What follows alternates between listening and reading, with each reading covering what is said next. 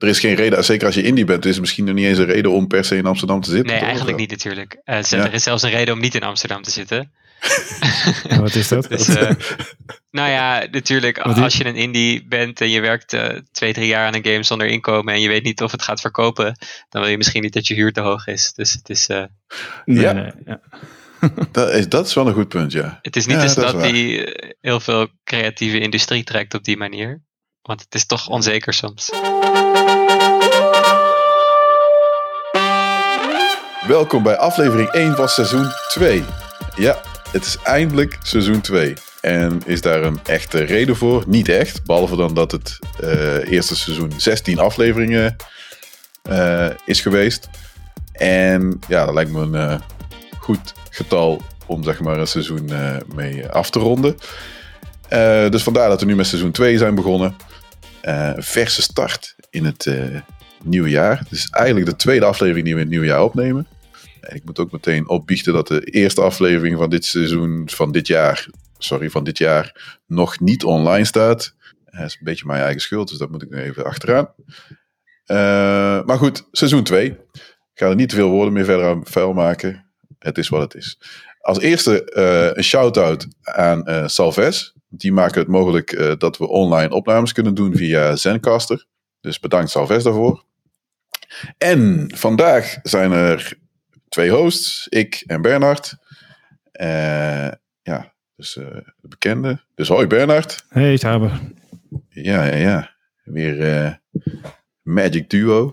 Eh, maar goed, we gaan maar meteen onze eerste gast, of onze enige en eerste gast eh, voor vandaag, gaan we introduceren. Eh, dat is vandaag Thomas van den Berg. Welkom Thomas. Nou, dankjewel. Eh leuk om op jullie eh, podcast te zijn. Ehm, zal ik mezelf dan maar introduceren? Ja, dat mag. Ik, eh, Prima. nou. ja. Ga je gang. Ik ben eh, game developer. En eh, ik weet niet precies hoe jullie mij gevonden hebben. Dat vind ik trouwens ook wel interessant. Maar eh, ik ben dus op de podcast vanuit de hoek van het eh, ontwikkelen van games. En eh, daar komt natuurlijk ook een heleboel programmeren bij kijken. Ik doe zelf ook een heleboel andere dingen aan de games. Maar ik doe ook het programmeren aan de games. En eh, ja, ik vind het ook altijd wel een interessant onderwerp. Waar binnen indie development ook niet heel veel over gepraat wordt. Het wordt soms ook al gezien als gewoon iets praktisch. Oh, je moet dingen een beetje programmeren zodat het werkt. Mhm. En eh, dus, eh, ja, toch leuk om daar eens over te praten op een podcast. Dus eh, bedankt. Ja, zeker. Ik, ik vind het echt, echt wel een, eh, ja, een interessant onderwerp. En volgens mij was Bernard is, eh, op jouw spoor gekomen, toch? Ja, ik eh, eh, werk voor aan een aantal iPhone eh, dingen overdag en eh, met een team. En een van die mensen die zei van, hey, dat en dat spel is nu eh, goedkoop daar beschikbaar. En eh, dat is gemaakt, gewoon gemaakt door een Nederlander. Dus eh, toen ben ik gaan kijken en toen heb ik eh, dat eh, uitgezocht en eh, wie het al was. En eh, contact met Thomas opgenomen, omdat eh, eh, dat al een tijdje op onze wensenlijst staat. Echt een... eh, iemand die aan spelletjes programmeert. En dat eh, kan op indie niveau zijn, maar ook eh, Guerrilla staat op onze verlanglijst. Gaat nog een keer gebeuren, denk ik. Ehm, Ja. En ik heb zelf ook al spelletjes eh, gemaakt ooit, maar dat is zo lang geleden. En ik ben benieuwd ja, hoe dat is. En dan, kijk, afhankelijk van hoe groot je teams zijn en kom je voor hele andere uitdagingen te staan. En Thomas is een indie developer, dus dat is heel anders dan bij Guerrilla. En wat mij betreft net zo interessant. Zeker. Ja. Het, is een, eh, het is wel een interessante tegenstelling, denk ik. Je Ja. kan natuurlijk tegenwoordig eh, in 2021 in je eentje ontzettend ver komen ehm, met de tools die er nu zijn. Ja, je Mhm. kunt dingen doen als eh, one-man team, wat 20 jaar geleden absoluut onmogelijk zou zijn. Aan de andere kant kan een studio zoals Guerrilla natuurlijk nu dingen doen die ook mindblowing zijn, maar dan met 200 man. Dus het is ja, een leuke wereld nu. Ja, ja. Ja, dat is zeker interessant. Ik bedoel, het is, eh, hoe zeg je dat? Ja, we zijn, eh, goed, eh Bernard en ik zijn misschien wat ouder. maar Bernard zelfs, ik denk dat Bernard ouder is dan ik. Ja, dat denk ik ook. Ja, dat wist ik ook wel. Maar ik denk, laat het, ik vind het leuk omdat hij het zelf bevestigt, want anders krijgen we dat. maar goed, het, het begon natuurlijk. Dat is natuurlijk altijd een beetje dat, dat, dat romantische beeld. Dat je zelf een spelletje verzint waar je heel succesvol mee werd. Eh, en misschien in de tijd van de Atari 2600 en misschien daarvoor ook nog wel. Maar dat, toen was het echt van, oké, één iemand die programmeert een spel en Ja. die wordt super succesvol. Ja, Eh, en ja, dat het leek zeg maar, en dat is zeg maar voor veel mensen dat het op een gegeven moment leek dat, dat je echt alleen maar succesvol kon worden als je een echt heel groot team en een budget had. Maar, maar die indie developers, eh, of de, tenminste de indie games, ja, die zijn toch ook heel erg interessant. En Ja. ik weet niet, ja, eh, er ja, is misschien moeten we daar straks, ja, ja, ja, ja, ja, we kunnen er straks ook nog op terugkomen. Maar er is denk ik, wat zou het zijn? 15 jaar geleden of zo is er een soort nieuwe golf van indie developers gekomen. Ehm, daar zat bij eh, Super Meat Boy, daar heb je misschien wel van gehoord. Ja, Of World ja. of Goo. Dat was een Ja. beetje zo de, de revival van de indie games. En sindsdien zijn er denk ik ook een heleboel mensen op afgekomen, waaronder ik zelf. Die zagen van, oh, je kan dit doen met echt weinig mensen. Daarvoor, echt lang geleden, wat je zei, Atari, waren het natuurlijk ook kleine teams. Dan waren het enthousiastelingen die het ook in een eentje deden. Ja. En daartussenin is het denk ik gegroeid van die enthousiastelingen naar steeds grotere teams, totdat er weer een soort nieuwe golf was van, eh, met nieuwe tools ook, van dat je toch weer met een kleiner team kan doen. Maar ook op veel grotere, veel grotere games maken met een kleiner team.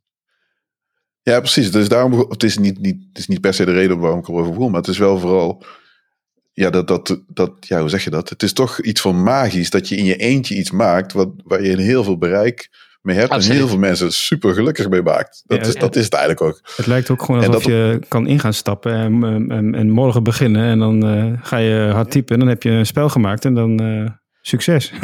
Nou ja, dat, eh, ja, succes is natuurlijk nog het tweede, maar als je morgen begint, kan je zeker binnen een dag een spel maken. Eh, Ja. Ja. Flappy Bird, ja. Ja, de, de fascinatie natuurlijk vind ik voor, van programmeren in het algemeen, wat heel erg terugkomt bij spellen, is, is die responsiviteit. Zeg maar, je maakt iets en wat jij hebt gemaakt, dan druk je op een knop en dan gebeurt er iets op je scherm. En dat is toch wel magisch. En dat is natuurlijk waar een spel helemaal over gaat. Gewoon eh, interactiviteit die je zelf hebt gecreëerd. Eh, En of andere mensen het leuk vinden, is dan natuurlijk nog een tweede. Maar de magie is er Ja. al vrij gauw. Ja, dat is wel waar. Dat is meteen wel een, een, een, een goede, een klein bruggetje naar die, de eerste vraag. Eh, en daarvanuit heb ik nog wel een andere vraag die ik kan stellen. Maar wa- wa- wat is, hoe, hoe ben je erin gerold? Want ik heb wel eh, wat, wat dingetjes eh, Ja, gelezen. Maar wat, wat is jouw eerste programmeerervaring? Hoe, hoe ben jij begonnen met eh, game development of überhaupt development? eh? Nou, mijn eerste programmeerervaring, ik had een boek leren programmeren. Mhm. Ik weet niet meer precies wat voor boek het was, maar, maar daar, daar heb ik gewoon alle code uit over getypt. En dat was, dat was programmeren in, eh, in Visual Basic in Word macro's. Dus je moest dan in Word een Oh. macro aanmaken en daarin Ja. kan je dan Visual Basic typen. Ik denk dat ze dat gedaan hadden omdat dat een soort programmeeromgeving is die iedereen in principe op zijn computer heeft staan. Je hoeft niet eerst een Mm, soort ja. IDE te installeren of een compiler of wat dan ook. Het, was, het zal Windows Ja. 95 geweest zijn. In Word kon je gewoon macro's typen in Visual Basic. En dan kon je zo'n prompt oproepen waarin je een tekstje kan typen. Dus dan had je van die dingen als van hallo, hoe heet je? Typ je je naam en dan zegt hij hallo Thomas, Ja. weet je wel. Dat was mijn Ja. eerste programmeerervaring. maar ik begreep er niks van. Ik typte gewoon die code over. En eh, nou ja, dan had ik het programma en dan was ik dan. Er zaten ook kleine spelletjes bij, dus die kon je dan spelen. Ehm, ja. ja, ja. Dat, eh, pas later ben ik ehm, met Flash begonnen. En dat, toen begon ik het echt te begrijpen. En ook echt iets te maken waarvan ik zelf iets had bedacht. En dit wil ik maken. En dan lukte dat ook. Zeg maar. In plaats van dat je gewoon de stappen volgt van de tutorial.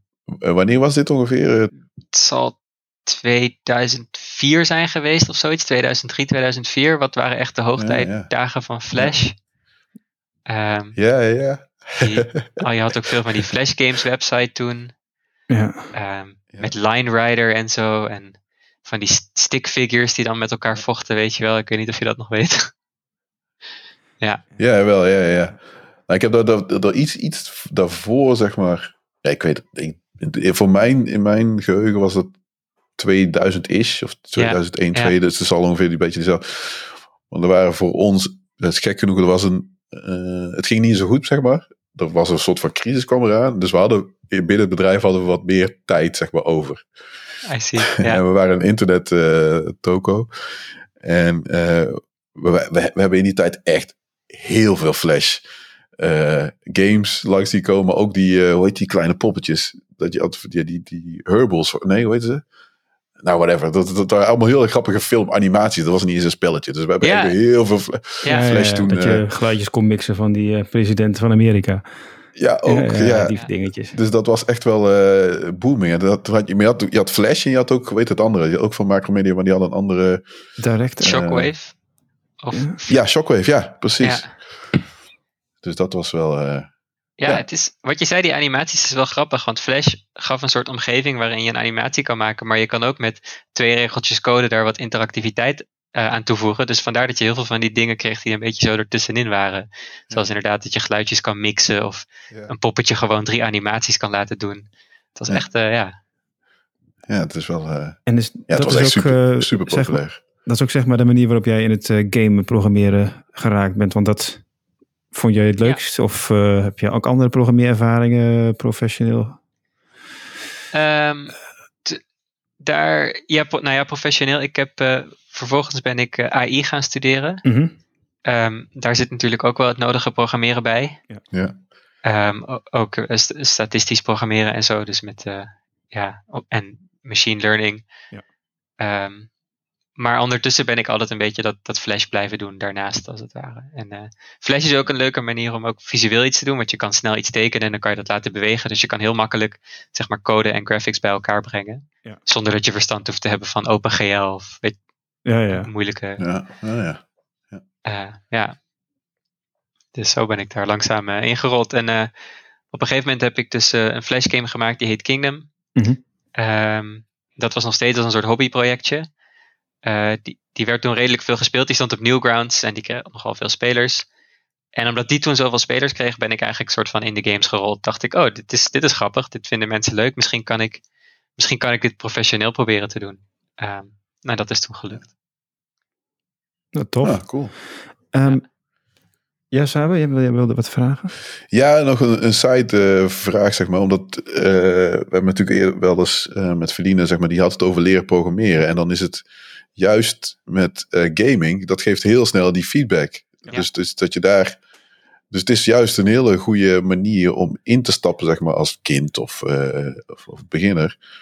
Om dan ja, toch, ja, hoe zeg je, nou, heel snel satisfaction of hoe heet dat, een eh, Ja. voldoening te krijgen door, met wat, wat je bouwt. Want als je nou iemand mijn zoontje, als ik zeg van hey, ik maak even een back-end service, zeg maar, voor een webshop en zonder UI, zeg maar, dan denk ik, die, ik denk dat die redelijk snel afhaakt, Ja. zeg maar. Terwijl als je een, een, een zegt van oké, bouw een spelletje, of zorg dat het poppetje springt of eh, whatever, dat speelt veel, eh, veel beter, eh, spreekt veel beter tot de verbeelding.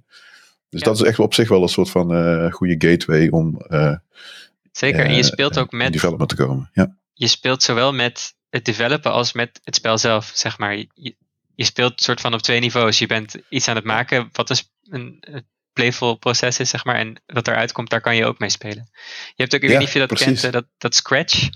Eh, dat is zo'n Ja. visuele taal. Ja. Dat is ook, als ik het zie, denk ik af en toe, ja, maar het, het spelletje is ook die blokjes aan elkaar klikken. Het spelletje is niet alleen wat je er dan Ja. mee maakt, maar Oh, het is ook ja. het, ja het dingetje zelf. klopt. Ja. Dus Ja. ja het, zeker. Ik vind het, het is echt een hele goede manier om in te stappen met programmeren. Ja. Ja, ja. Ja, want als ik zelf denk aan mijn eerste programmeerdingen, dan ga je toch ook snel dingen maken die je eh, terugziet. Het eerste programma wat ik maakte was niet eh rekenen tienduizendste priemgetal uit. Nee. Het is meer eh, gewoon, eh, weet je, eh, ja, maak iets eh, wat leuk is en wat, wat op het scherm je naam honderd keer toont. Ja, Ja, precies. spreekt veel meer tot je verbeelding dan eh, wat anders. Ja, zeker. Ja. Ik weet ook, dat, dat, dat is trouwens wel grappig dat je dat zegt. Want dat is in de, in de tweede klas, bas, eh, nee niet basisschool, eh middelbaar onderwijs. Toen heb ik daar eens, want ik, ik programmeerde eerst Basic. En toen heb ik wat Assembly geprogrammeerd. Toen dacht ik, ah, ik ben hartstikke goed joh, ik kan, ik kan alles. tweede, tweede klas, dus ik was denk ik 13 of zo, 14, ik weet het niet eens. En toen dacht ik ook van, ja, ik ga ook iets maken om, om pi uit te rekenen. En toen ging ik even kijken naar wat er alle algoritme erachter zat. En dacht ik, nou, die, die laat ik maar even schieten. Want dat, had, dat was ik al afgehaakt. Stel dat dat mijn eerste, tussen aanhalingstekens, opdracht was geweest. Dan was ik gewoon afgehaakt, dat weet ik vrij zeker.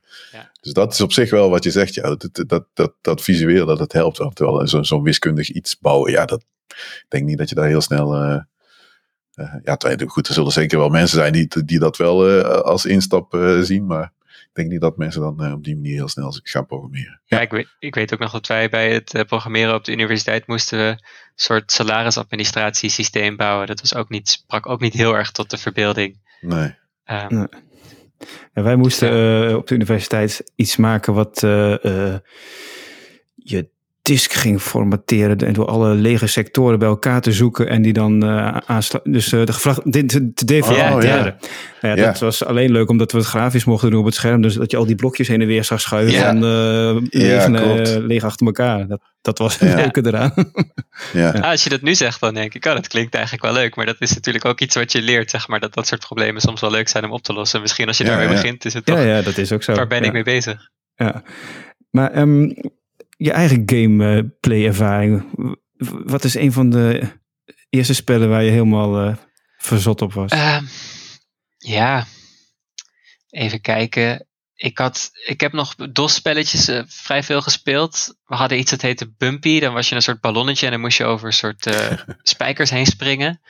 Okay. En uh, we hadden een spel dat ik ook ontzettend leuk vond. Het was Pushover. Dan was je een mier en dan moest je domino-steentjes verplaatsen. Ja. En dan ze allemaal laten omvallen. Uh, mm. En wat later uh, Red Alert en zo vond ik ook fantastisch. En, uh, ja. ja. ja. Dat, uh, en, spellen en waarbij die ook als voor... Ja? Hebben die als voorbeelden gediend voor, of als inspiratie voor wat je wilde maken? Um, ik, vond, ik vind dus real-time strategy spellen vind, heb, heb, ik altijd heel leuk gevonden. Ja. Ik, het grappige is dat je dan gewoon allemaal kleine poppetjes op je scherm hebt. Die, die zijn gewoon allemaal iets aan het doen. Je kunt ergens heen sturen en dan kun je gewoon achteruit gaan zitten en dan blijven ze gewoon dingen doen. Het is eigenlijk ook een ja. beetje wat grappig is als een computer iets voor je doet. Van je, je zet het gewoon aan en het gaat ja. allemaal dingen doen en je gaat er gewoon naar zitten kijken. En dat komt ook een beetje terug bij uh, real-time strategy games. En Kingdom is ook een soort real-time ja. strategy game, dus dat komt zeker wel een beetje terug.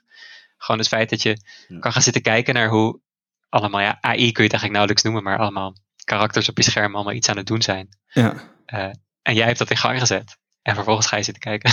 Ja, ja, ja. Dat, uh, dat vind ik altijd wel fascinerend. Ja, dat is wel, ja.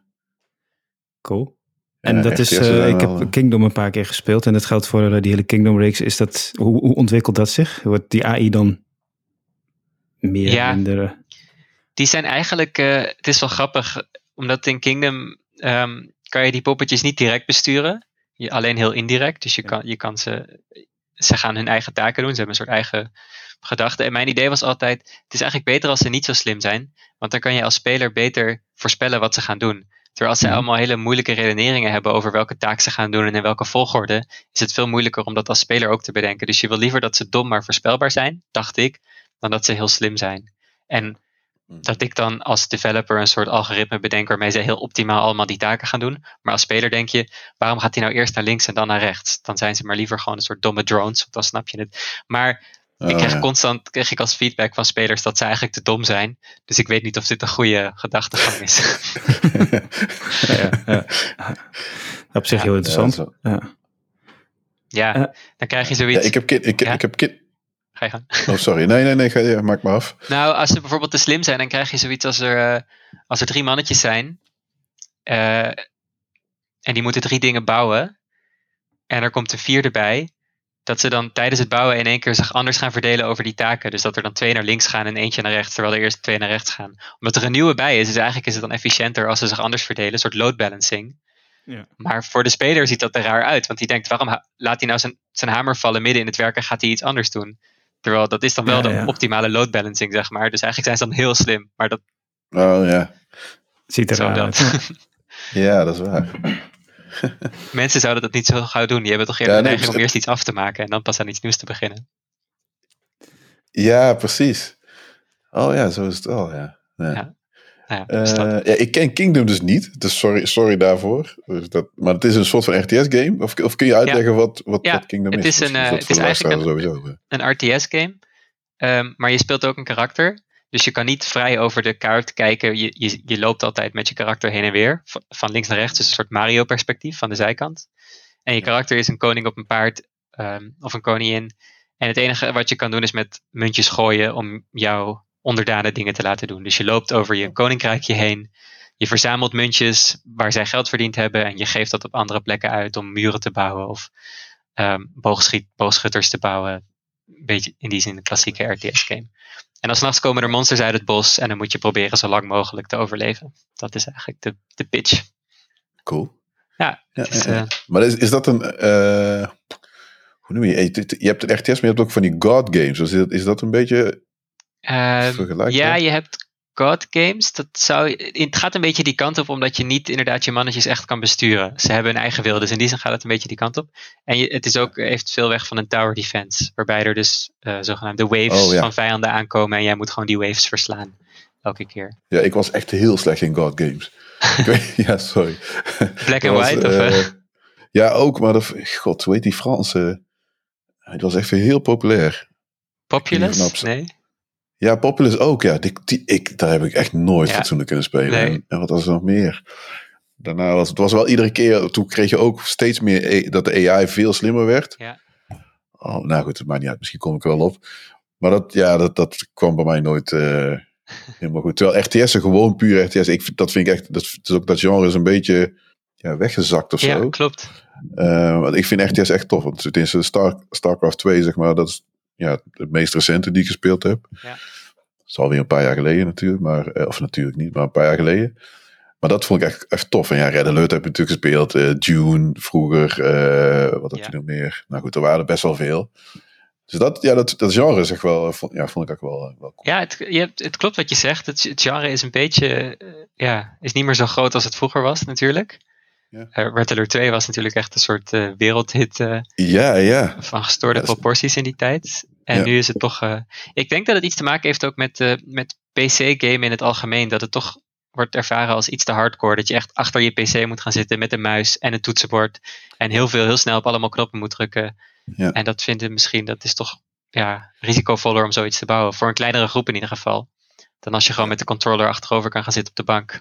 Ja, ik denk, ik, ik denk dat je helemaal gelijk hebt. Want ik, ik denk dat ze nu, zeg maar, sowieso. Tenminste, dat, dat, dat zeg ik natuurlijk als wijsneus. Maar ik vermoed dat ze nu bouwen voor de voor, ja, multiplatform. Dus dat ze zowel de console en de PC hebben. Dan, dat je dan met één ja, stuk software of, of, of ontwerp. Dat je dan alles, alles eh, Ja, zeker. eh, ja, en ja, dat, ik dat denk zeker dat ze eh, daar rekening mee houden van tevoren ja. al. Dat ze denken, ja, er zijn toch, eh, ja, nou ja, wat zijn er? 50 miljoen Nintendo Switches of zo. En Xbox Ja. en PlayStation weet ik het niet, maar dat is natuurlijk gigantische aantallen. ja, En daar wil je toch ook eh, een graantje van meepikken. Zeker, ja. Ja, ik bedoel, dat is echt bizar. Want wat is nou het populairste? Tenminste, volgens mij het meest populaire spel op Switch, op de Nintendo Switch, is eh, Mario Kart, wat voor het meeste verkocht is. En eh, hoe heet het andere spel waar ik echt, ja, ik vind dat echt niks. Animal Tenminste, Crossing. Juist. Ja, niet, ik vind het niet niks. Ik, ik moet het goed zeggen. Ik denk dat ik, ik, ik, ik, ik koop het, ik heb het bewust niet gekocht omdat ik dan denk, oh shit, dan raak ik daar verslaafd aan. Dat wil, ik- dat wil ik even niet. Eh, maar ja, ik had dat echt niet verwacht als je er mij had verteld van, ja, dit wordt echt de hit, zeg maar, op de Switch. Dan had ik je echt voor gek verklaard. Voor Mario Kart was het voor mij, ja, dat is gewoon no-brainer. Dat is dus volgens mij altijd wel een eh, succes.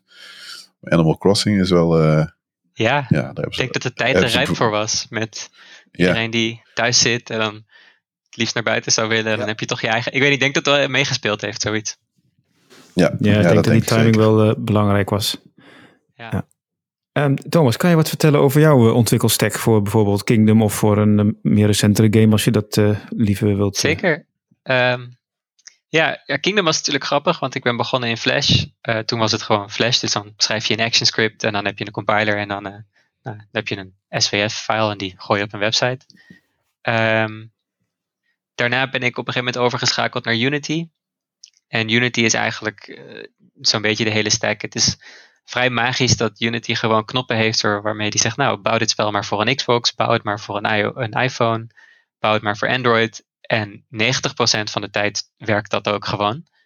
mhm. Ehm, dus dan schrijf je in eh, C-sharp in Unity.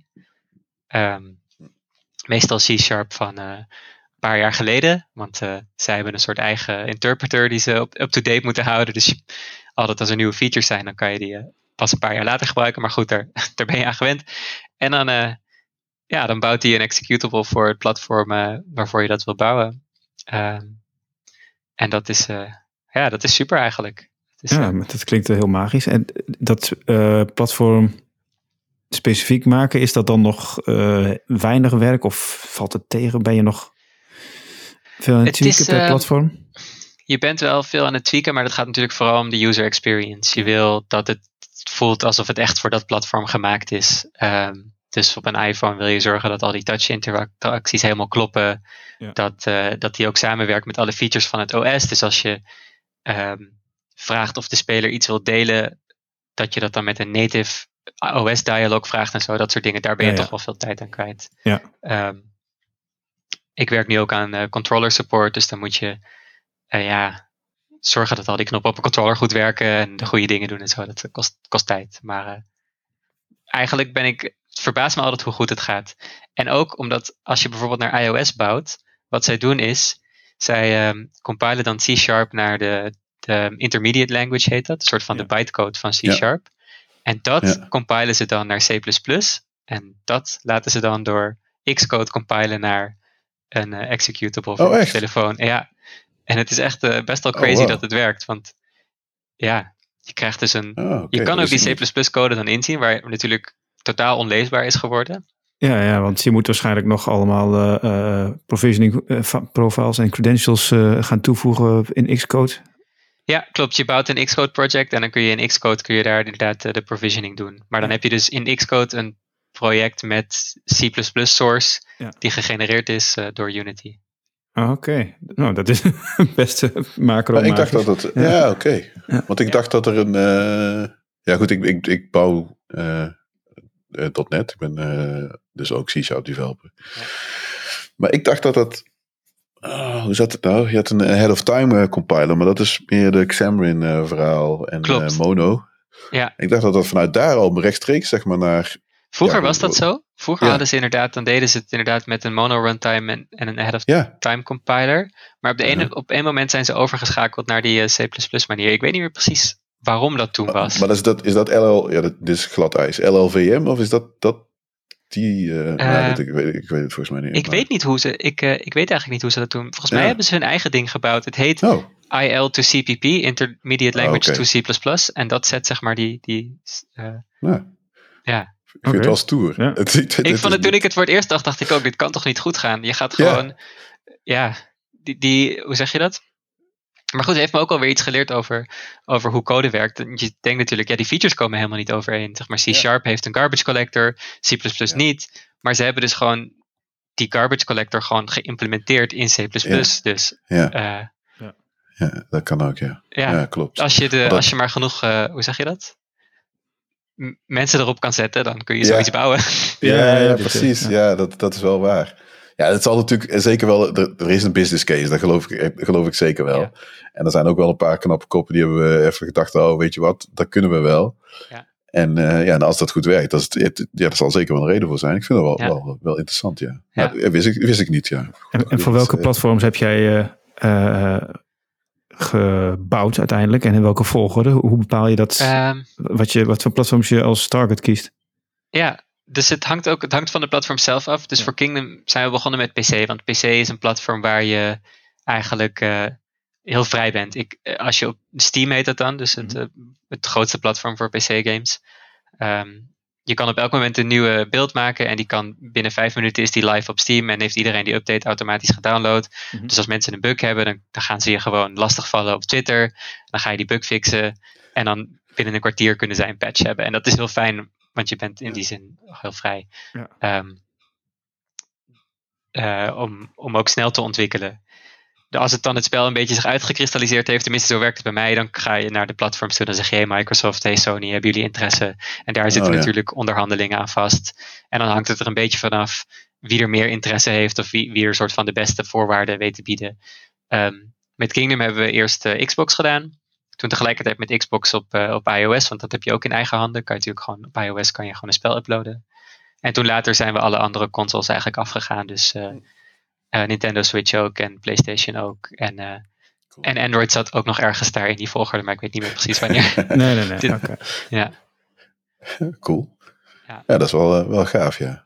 ja. En Ja, dat het is is allemaal wel- vanuit Unity gedaan dus ook. Ja, het is allemaal vanuit Unity gedaan. En ook, eh nou, hij heeft voor- en nadelen. Ik heb ook wel eens een keer dat de beeld gewoon niet gelukt was. Dus er was een lege directory, maar het was vrijdagmiddag en ik drukte zo op eh, upload naar Steam.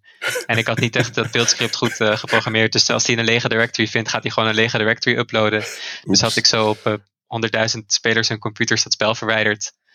Dat, eh, daar, daar klaagt hij ook niet over. Nee, maar die wel mensen ding, ja. wel waarschijnlijk. Ja, Ja. dan krijg je ook binnen één minuut iemand die zegt: hé, hey, het spel doet het niet. Daar leer je wel van, denk ik. Ja, ja, dat is wel grappig. Ja, dus, eh, ja dat zou op, eh, op Xbox natuurlijk niet kunnen. Want dan stuur je het echt naar Microsoft, dan gaan zij het testen. Dan zeggen ze: oké, dit spel is goed, er zitten geen bugs in. En dan pas kun, kan je het releasen. Oh, oké. en hoe, ja. hoe lang is die release eh, slag daar dan? Nou, dat duurt best een tijdje. Hangt er vanaf. eh, ze hebben allemaal regeltjes. Ja. En eh, dat wordt wel beter. Maar vroeger was dat wel vrij streng. En dan moest je ook, eh, weet je wel, als de speler tijdens het spel de stekker eruit trekt, hoe gaat je spel er dan mee om? Of als de batterijen leeg raken van de controller, hoe gaat het spel ermee om? Ja. En er is dan een lijst van Dat 500 gingen ze ook dingen. testen daadwerkelijk. Dan gaan ze allemaal testen. Dus Ja. dan komen ze echt met van die dingen van, ja, als de Xbox loskoppelt van het internet, maar je logt dan online op de Microsoft uit uit je account en dan prik je de Xbox er weer in, wat gebeurt er dan? Want dan is de user uitgelogd en dan zit je zo, oh echt? En dan, dan faal je daarop, dus dan moet je dat fixen en het opnieuw doen. Dat kan wel een maand duren, dat proces. Of anderhalve Ah, maand. right. Jeetje. Oh, wow. Maar het is, eh, ja. Oh, dat... eh dat dit Ja, dan moet je altijd even inplannen in de kalender. Ja, Dus als je een bepaalde release date hebt, dan moet je nog door dat proces van Ja, certification. Ja, ja, ja. Ah, oké. Ja, En, eh, goed zeg. Maar goed voor de spelers uiteindelijk natuurlijk, want ja, Ja, ja, maar het betekent wel dat eh, ja, de, de deadline, eh, moet een- je moet een maand eerder klaar zijn. En dan maar hopen dat er niet iets heel ergs uitkomt waar je nog weer ja nog een keer een Ja. rondje moet doen. Ja, Maar het is ook wel een beetje waarvoor je een console koopt, denk ik. Gewoon de Ja. nul hassle eh, Ja. ervaring. Gewoon, je kan eigenlijk Ja, alles dat- ermee doen. En het spel gaat nooit stuk, het crash- crasht nooit. ja, dat is wel waar. Ja, daar sta je... Ja, ja weet je, mensen ze- eh, zeuren makkelijk. Ja, dat zul jij waarschijnlijk nog meer ervaren dan... eh, Nou ja, dat weet ik dat wij... ja, maar dat is echt... Ja goed, er zijn natuurlijk wel wat, wat blamages de laatste tijd. Vooral met ja, Cyberpunk bijvoorbeeld. Ja, dat is echt niet helemaal goed gegaan. En mensen, maar ja, weet je, natuurlijk vanuit, hoe heet ze, Project Red, is het ook niet helemaal ja, goed gemanaged, denk ik. Of, of ja, ik weet niet hoe dat is, hoe, hoe, hoe, hoe je dat moet zien. Maar ja, ze hebben natuurlijk al een beetje de, de, de hoe heet dat? Ze hebben zich impopulair gemaakt do- doordat er bleek dat die developers heel erg onder druk zijn, is, eh, zijn gezet om die deadline te halen. En uiteindelijk, als het product dan zeg maar geleverd wordt, dan blijkt het heel veel vol, vol te zitten met bugs. Ja, dan krijg je. In één kant willen developers die zitten heel erg te pushen van ja, ik wil, ik wil nu dat spel, ik wil nu dat spel. En dan wordt het gereleased. Dat is natuurlijk ook een soort van onder druk van die spelen, of de gamers die het spel willen hebben. En dan zitten er bugs in en dan krijg je weer die gamers over je heen, want de spul is niet goed genoeg. Dus dat is je, soort van, je doet het bijna nooit goed. ja. En ja, dat is wel. eh, ja, ik vind het wel voor een hele grote groep, vooral voor de developers, het lijkt het me wel zuur, zeg maar. Ik bedoel, je hebt niet voor niks eh, zoveel tijd eh, en, en, en bloed, zweet en tranen erin gestoken. Ja. En dan, ja. Ja, ja, bij de, de doelgroep, zeg maar, die zichzelf zo beschrijft als eh, gamers, ja. is er wel vaak een soort eh, gevoel van, eh, hoe heet dat in het Nederlands? Entitlement of zo. ja, Van, ent- ja, precies, ik wilde net zeggen, ja, entitlement, ja. Ja, dat is wel echt wat er, ja. Dat kan je over je heen krijgen inderdaad soms. En dat, hebben de, die, dat heeft Project Red wel denk ik echt ook gehad. En wat je zei over crunch, dat is ook altijd in de game development wereld wel een ding. Want de, de, de crunch kan wel, kan wel soms serieus zijn. Het zijn ook vaak mensen die natuurlijk wel echt passie hebben voor wat ze doen. Dus die willen dan vaak ook op het laatste moment nog een bepaalde feature instoppen. Het is niet helemaal onvrijwillig. Maar in een, in een heel groot bedrijf kan ik Nee, me wel klopt. voorstellen dat... ehm, het hangt ook een beetje vanaf hoe je dat plant. Want je kan natuurlijk zo'n deadline hebben die steeds wordt uitgesteld. Dus al die developers denken dan: oké, laatste maand. Ik ga mijn favoriete feature nog bouwen. Ja. Dan is het niet de laatste maand. Dan komt er nog een maand Ja. en dan komt er nog een maand. Ja, ja. Eh, ja.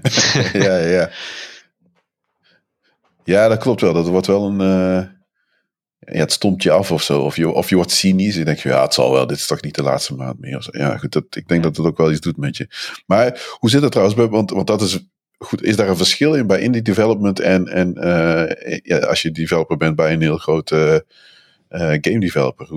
Is, ga je anders om met die crunch? Of hoe, hoe eh, ja, dat is een goede vraag. Ik heb zelf nooit bij een groot bedrijf gewerkt. Dus ik kan niet met Oh, ja. zekerheid zeggen hoe het daar eraan toe gaat. Ehm, voor mezelf hou ik het redelijk eh, in check, zeg maar. Ik, eh, er zijn natuurlijk weken vlak voor een launch dat je echt eh, veel werkt. Maar het soort verhalen van, eh, zeg maar, onder je bureau slapen, dat, eh, dat komt bij mij in ieder geval niet voor.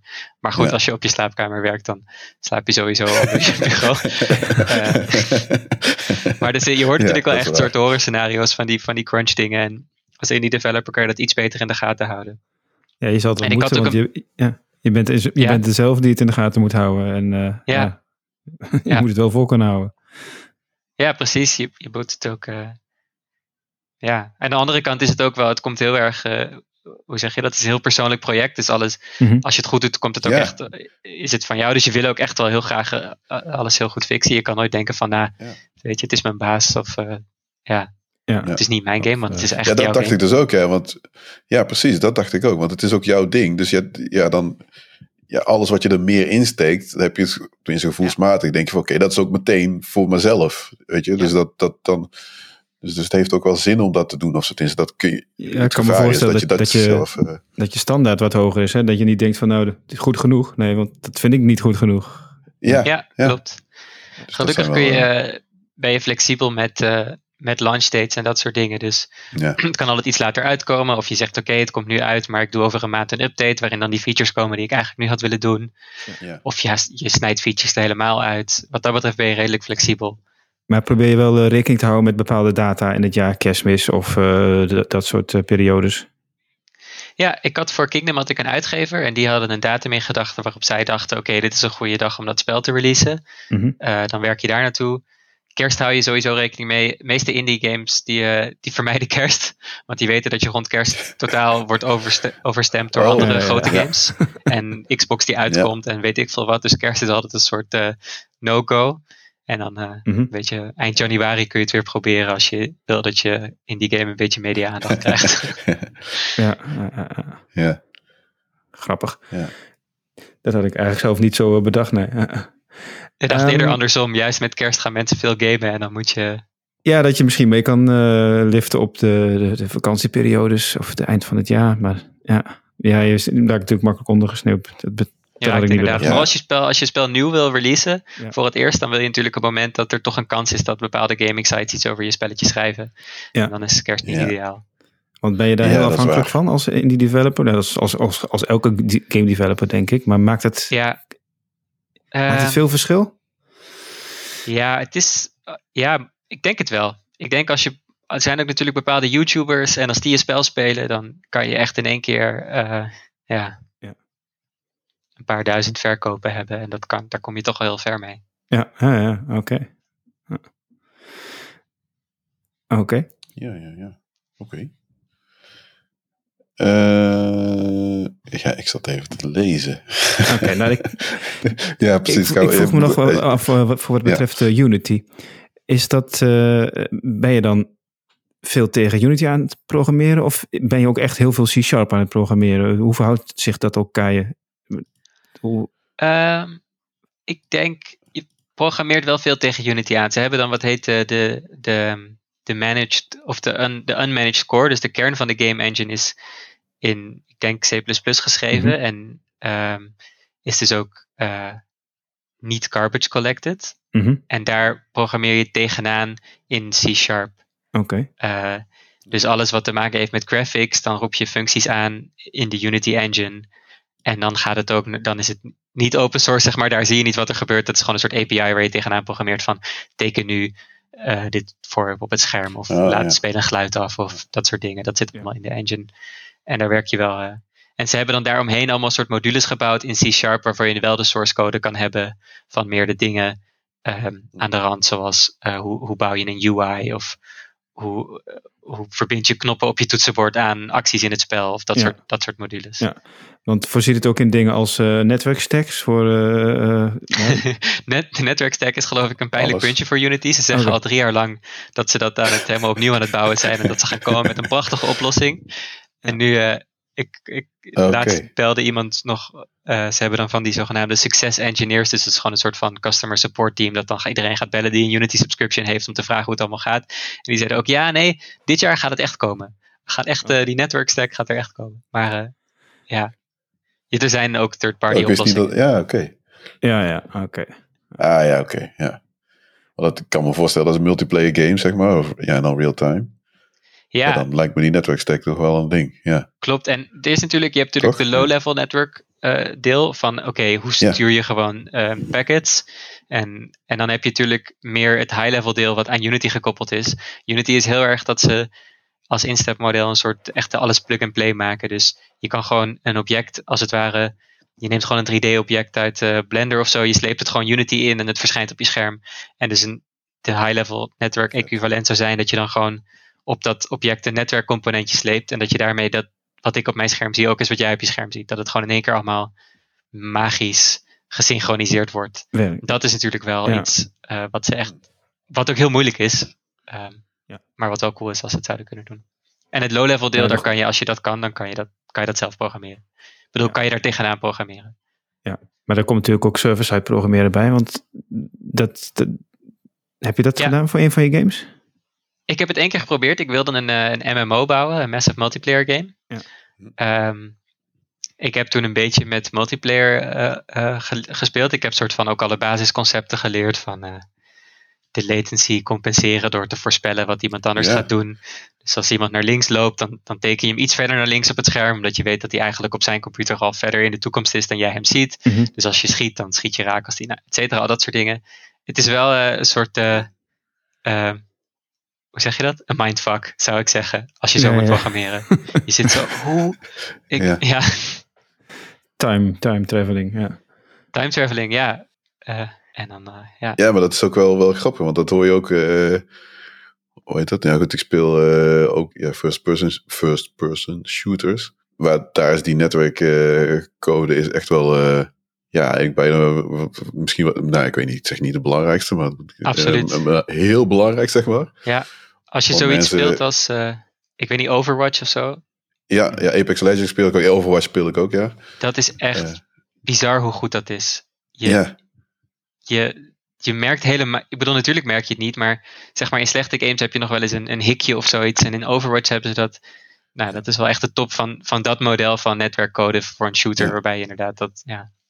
Ja. Ja, want ik heb Overwatch. Ja, goed, ik speel het op de PlayStation. Ik vond het gewoon heel. Ja, dat, nou, dat was mijn eerste. Ik, ik heb een hele tijd niet gegamed. Toen een PlayStation 4 gekocht. En met Overwatch begonnen. En, speelde gewoon ja, heel natuurlijk. Het, weet je, ik had niks te klagen. Ik had echt dit is gewoon robuust. Er zijn geen gekke dingen. Dat is niet die ik meegemaakt heb. Ja. En toen Apex Legends kwam, in het begin, daar was er nog wel, ja, er waren nog wel issues met hitboxes en, en, en je wist echt zeker dat je iemand raakschoot en dat het dan niet registreerde. En dat was nogal wat mis met de netwerkcode, zeg maar. Ja. Dus dat, uh, ja, nou, dat is wel, eh, wel grappig. Maar goed, als, ja, ik wist dus niet dat Unity dat dat een beetje een soort van gevoelig ding was, ook voor Unity. Ja, ze, ze uh, zeggen al heel lang dat ze dat, uh, dat, ze dat gaan oplossen. Ja, ja wel grappig, ja. ja. Oké. Okay. dan zei ik net, ik ben het heel stuk aan het lezen. Ik, ik, ik zag iets. Die had Bernard, ja goed, een aantal dingen komen via Bernard komen die in, in dit mooie documentje terecht. En ik, stond, ik zag shader staan toen dachten we, oké, dat vind ik heel interessant. Maar ja, ik weet niet zo goed een heel goede vraag te stellen. Die met. nou ja, beginnen we ja, bij de Unity, het shading model van de Unity, wat ze hebben en niet. Ja. Of uitleggen wat shaders zijn misschien. Misschien moeten we daar Ja, dat is misschien even de eerste stap. Eh, want ik bedoel, het gaat... Ja, goed, laten we het eh, hebben. Je hebt verschillende uh, uh, type games. Ik, ik, zei net in het begin nog van, ja, de, de, de, de Atari 2600, ja, dat is gewoon 2D. En 3D, nou, dat moest je even niet, niet in je hoofd halen. Volgens mij, ja, dat was wel een. Ik meen een soort van Star Wars game, maar het was niet heel erg fancy. Het was gewoon een wireframe. Ja. Uh, dus 2D was, ja, dat is duidelijk. Dat is voor veel mensen best wel goed te begrijpen. 3D games kunnen een aantal mensen ook begrijpen. Maar ja, het is best wel lastig om te begrijpen, of tenminste te, te realiseren wat er allemaal bij komt kijken. Nou, shaders is een van de onderwerpen. Maar eh, zou je kunnen uitleggen zeg maar, waar je aan moet denken als je zeg maar, een, spel in 3D maakt? Uh... Ja, even kijken. Als je een spel in 3D maakt in Unity, bijvoorbeeld, mm dan uh, maak je een 3D-object in Blender. En dat 3D-object bestaat uit driehoekjes. Uh, en dan gaat Unity dat 3D-object voor je op het scherm tekenen. Um, op een bepaalde positie natuurlijk, afhankelijk van de positie van de camera. Want je kijkt naar dat object of uh, en afhankelijk van de positie van het object ook. Dus daar zit nog wat wiskunde achter van, nou oké, waar komt dat object dan op het scherm? En eigenlijk um, dat, vanaf dat moment um, wordt dat object op het scherm getekend door dat wat shaders heet. Uh, shaders bepalen eigenlijk, uh, dit, is, dit is een, niet helemaal, dit is een beetje kort door de bocht, maar de, de kleur van het object. Voor, voor elke pixel we gaan, het gaat een shader uitrekenen. Oké, wat moet de kleur van deze pixel zijn voor dit object, gegeven de lichtinval, gegeven welke kleur het object zelf heeft. En shaders zijn ook stukjes code, dus je kan ze zelf schrijven. Dus je kan dat, dat, dat sommetje, wat uh, dat die uiteindelijke kleur van het object bepaalt, kan je zelf beïnvloeden. Want uh, dat, is, dat kan ook anders zijn voor elke, voor elke pixel. Sommige objecten zijn glanzend, sommige mm objecten zijn mat, sommige objecten zijn doorzichtig. En al die eigenschappen die kun je terug laten komen door ze in een shader te programmeren. Sommige objecten reflecteren dingen, dat kan je in een shader programmeren. Ja. Um, ja, en shaders hebben altijd een eigen taaltje en dat is altijd net een beetje raar en een beetje irritant. Dus eigenlijk als je een spel aan het bouwen bent, programmeer je een groot deel in C-sharp. En dan ineens moet je ook in CG of HLSL of een of ander C-achtig dialect shaders programmeren. Ik snap niet helemaal waarom dit nog niet een soort uh, opgelost probleem is. Um, je moet altijd toch weer een soort andere taal leren en uh, daarmee dealen. En dan heb je een idee die ook niks. Is dat ja. niet omdat het makkelijker naar uh, ja, de GPU, dat zal het zijn. ja, want het moet gecompileerd worden naar nou, het moet alsnog weer gecompileerd worden per GPU. Dat doen je, je videodrivers. Dus die maken er dan echt instructies voor voor je specifieke GPU. Maar ja, dat moet daar natuurlijk dichtbij zitten. Dus je hebt natuurlijk niet de hele feature set van C-Sharp. Maar je zou toch een soort syntax kunnen hebben die een beetje in de buurt is van de taal waar je al aan gewend bent. Het probleem is ook dat de meeste IDE's begrijpen ook niks van die syntax van die shaders in Unity. dus dan klopt. dan zit je gewoon. Soort, highlighting. ja, voel je echt alsof je twintig jaar geleden aan het programmeren bent in één keer weer. Maar wat wel heel vet is, ja. Uh, is dat uh, in ieder geval in Unity worden die shaders eigenlijk gewoon on the spot gecompileerd en zie je ook meteen het effect. Dus je kunt, terwijl je spel draait, kun je oh, die shader typen en zie je het effect in je spel live veranderen. Oh, dat is dus als je de kleur verandert of de reflectiviteit oh, ja. of wat dan ook, of je zet een minnetje in plaats van een plusje, ja. zie je in één keer wat gebeuren op je scherm. Het is de meest directe feedback die je maar kan hebben en dat maakt het uh, bearable, zou ik zeggen. Ja, en, en nog even terug, hè zo'n shader stukje code bepaalt dan hoe elke pixel binnen zo'n driehoekje eruit ziet. Yes. Oké. Ja. ja. Dus je, je, als je die wilt animeren drie... met uh, stromend water of lava, dan kan dat ook binnen een driehoekje? Ja, okay. uh, zeker. Je, je kunt. Uh, um, je kunt de shader ook de positie van het driehoekje laten veranderen. Dus, dus je kan binnen de shader dat driehoekje laten bewegen. Maar als je dat niet doet, okay. dat, gegeven dat je dat misschien niet doet, mm -hmm. wordt dus de, de positie van het driehoekje wordt bepaald. En die wordt dan als het ware uh, over je scherm gelegd. En daar wordt dan bekeken welke pixels op je scherm binnen dat driehoekje vallen. Ja. En dan gaat de shader voor elke pixel die binnen dat driehoekje valt, gaat hij dat sommetje doen. Ja. En als je dan bijvoorbeeld stromend water hebt, dan wil je dus dat het een soort van de illusie creëren dat er uh, dat er naar beneden iets beweegt. Dus dan Ja. moet je de, de coördinatensysteem waarin dat water zit, moet je als het ware naar beneden laten glijden. En dan Ja, beweegt ja. iets naar beneden. Ah, oké. cool. Ja, ja, ja.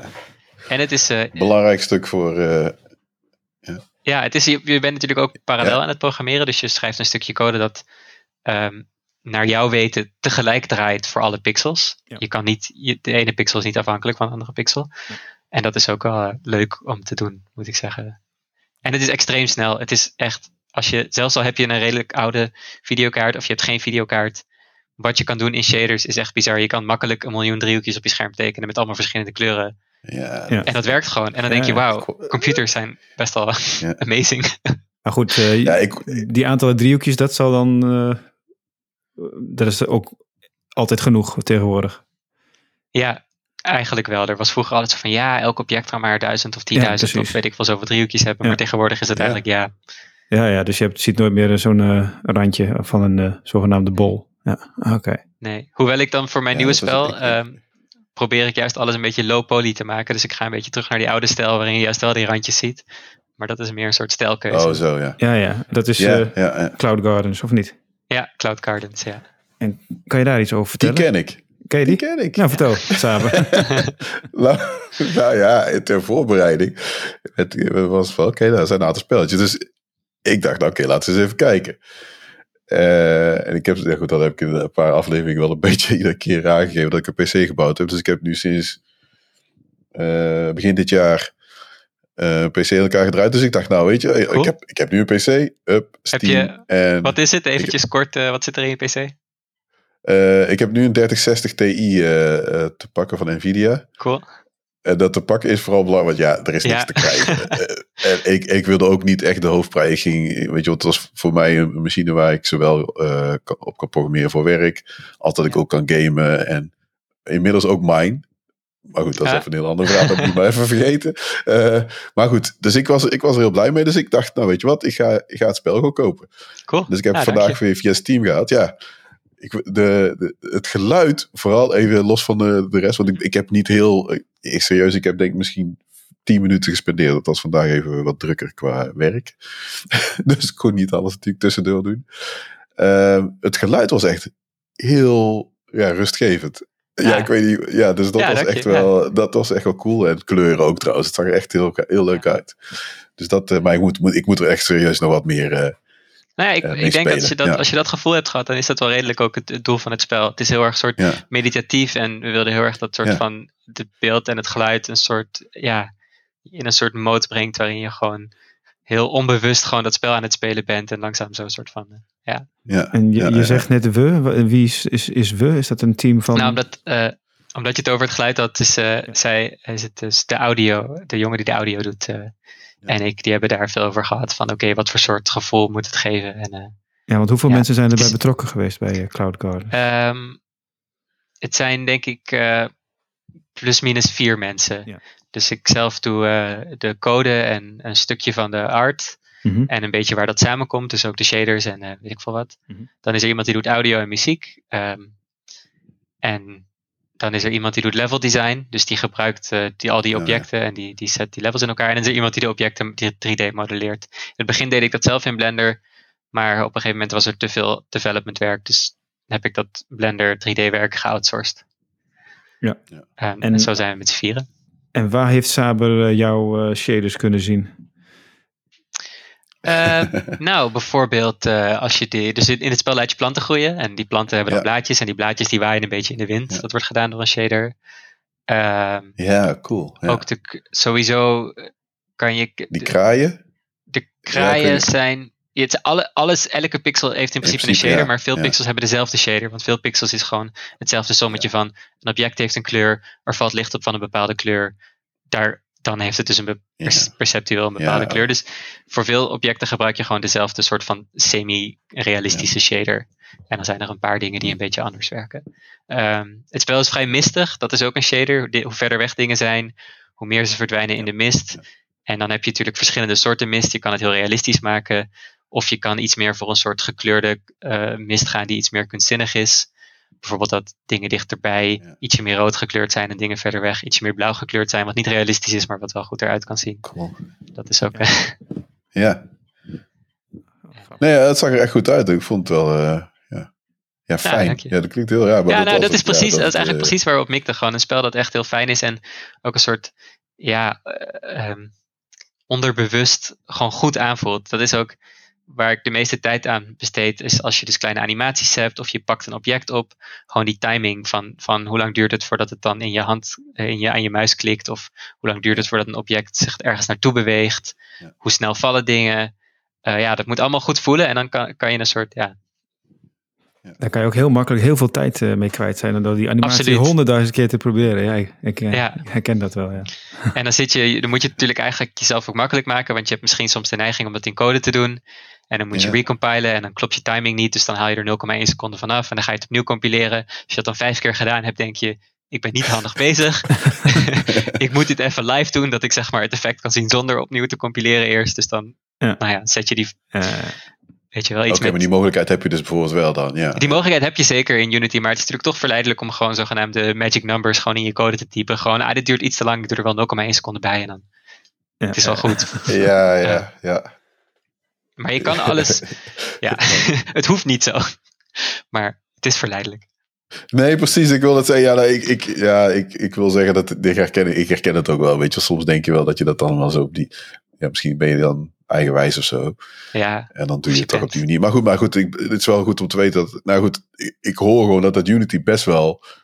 Ik, kan ik het luxe noemen? Dus het is Ja, best zeker. breed, zeg maar, met wat het Zeker. allemaal aanbiedt. Je hebt ook heel erg de Ja. mogelijkheid om dingen live te veranderen terwijl je spel speelt. Dus je kan gewoon een soort schermpje hebben met variabelen. En dan kun je die variabelen aanpassen terwijl je spel speelt. En dan zie je dat gewoon meteen gereflecteerd in, Ja, oké, in het spel cool. zelf. Ehm, het is heel erg inzichtelijk op die manier. Ja, we hebben eh, in, in, de, in een van de, volgens mij aflevering drie, hebben we, ik meen het, ja, Hedwig Doets gehad. Dat het ging over eh, VR programmeren. Dus, Oh ja. En zij deed het ook met Unity. Ja. Dus zij was er ook echt ook heel enthousiast over. Dan zei ik van ja, je moet het echt proberen. En het is niet de wil, bij mij is het echt tijd. Dat Ja, is echt ja, gewoon ja. Het, het probleem. Dus dan moet je.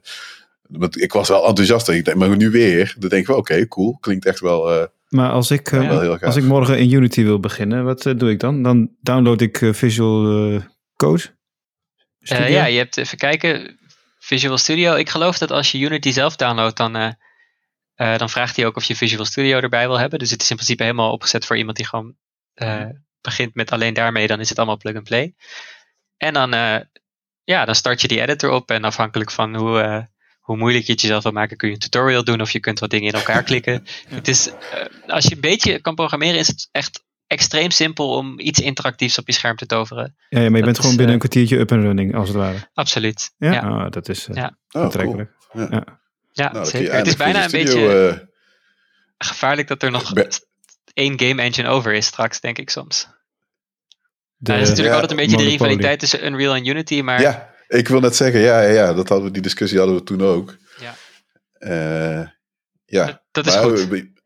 Ja, ja, precies, dat wil ik net zeggen. Ja. Maar wat, want jij zegt van, er blijft misschien eentje, eentje over. Is, is Unity zo dominant? Of hoe? eh? Ehm, ik heb wel het idee dat het vooral om in te stappen wel eh, heel aantrekkelijk is. Ehm, ook omdat ik, C++ heeft denk ik toch iets meer van een barrière dan C Sharp. Ja. Eh, en met in, in Unreal moet je dan in principe C++ programmeren. Hoewel ze ook zo'n visual language hebben waarbij je dan niet hoeft te programmeren. Dus ik denk dat voor veel nieuwkomers Unity toch wel aantrekkelijker is. En ik denk dat het daarom misschien wel aan dominantie zou kunnen winnen. Nou gaan game, dus, nee, game studios gewoon hun eigen engines programmeren al- op een gegeven Ja. moment. ja, Ja, ja. zeker. Er werkt altijd iemand die op een gegeven moment zegt... Voor indie developers. Ja, voor indie developers is het wel een echt een... eh, Een Ja. uitkomst. En, en altijd iemand. Wacht, wacht, Oh ja, sorry, ik denk bij elke studio zegt, werkt wel iemand die op een gegeven moment zegt... Ja, eh, deze feature mist, we moeten onze eigen engine bouwen. Het is een soort van onvermijdelijk. Ja, ja, tuurlijk. Ja, Ja, not eh, invented ja. here. ja. precies. Not invented here, precies. Maar dan zeggen ze ja, je kan of een game bouwen of een engine. Maar niet alle twee. Kies Ja. maar. Ja, Dat is wel een goeie, ja. Ja, dat is wel een goeie. Ja. Maar jij ging iets zeggen, Bernard. Ja, ik eh, kwam door dit eh, onderwerp ook op jouw eh, eh, mailtje wat je me stuurde, waar je een onderwerp aandroeg. En dat was eh, waarom zo vaak bij het bouwen van games mensen het wiel opnieuw uitvinden. Ehm, terwijl er bij eh, misschien ja, niet game development veel standaard geaccepteerde eh, software en eh, architectuurmodellen zijn. En in, Ja. game, in die game development misschien niet. Mis je dat? Of eh, jij zei, je hebt het idee dat je telkens opnieuw het wiel uitvindt. Kan je daar wat over... Ik- ik- ja, ik mis dat wel, moet ik zeggen. Vaak dan denk ik, als ik dan. Kijk, als je, ik heb, maak ook wel eens, of ik probeer wel eens een website te maken en dan heb je die hele webstack en dan lees ik me in React of zo. En dan denk ik, oké, deze mensen hebben echt een mening over hoe je dit moet doen. Zeg maar, je moet components maken en dan koppel je dat aan je data. En het is allemaal zo, oké, als je het aan het doen bent, heb je echt het gevoel dat je het goed aan het doen bent. Van, dit is wat het hoort te doen. En met games Ja. heb ik dat echt Ja. vaak niet. Er zijn natuurlijk wel modellen van, ah, je hebt een soort entiteiten, weet je wel, karakters of objecten of weet ik veel wat. En dat is tot op, tot op dat niveau is het redelijk, eh, ja, soort van, zijn er wel conventies. Maar vaak voor andere dingen zit je toch, ja, aan te rommelen. En dan denk ik, doe ik dit nou goed? En een dag later moet ik weer overnieuw beginnen. Dan denk ik, nee, dit klopt, dit klopt voor geen meter.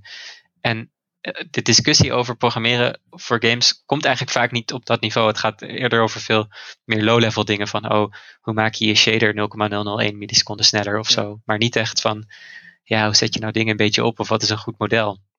Maar aan wat voor dingen denk je dan eh, dat je het wiel opnieuw uitvindt? Net, net, dus net een ander niveau dan die eh, meest eh, basale objecten, entiteiten. Maar, Ja, ja maar ook dingen is- waarvan ik het idee heb dat ze bijvoorbeeld in de web development wereld eigenlijk al uitgevonden zijn, maar die ze dan in games nog niet helemaal hebben overgenomen. Zoals hoe koppel je eh, eh, UI, dus interfa interfaces, aan, de, aan, de, aan een soort state of zo. Mhm. Eh, Mhm. Dat wordt, in ieder geval is er in Unity helemaal niet een soort fundamentele manier waarop je dat geacht wordt te doen. Het is allemaal gewoon, eh, ja, Doe maar wat je leuk vindt. Ja, of wat je doe maar verstandig wat je leuk vindt. En Ja. eh, ja, als er iets verandert, dan roep je een functietje aan die die knop een centimeter naar links schuift.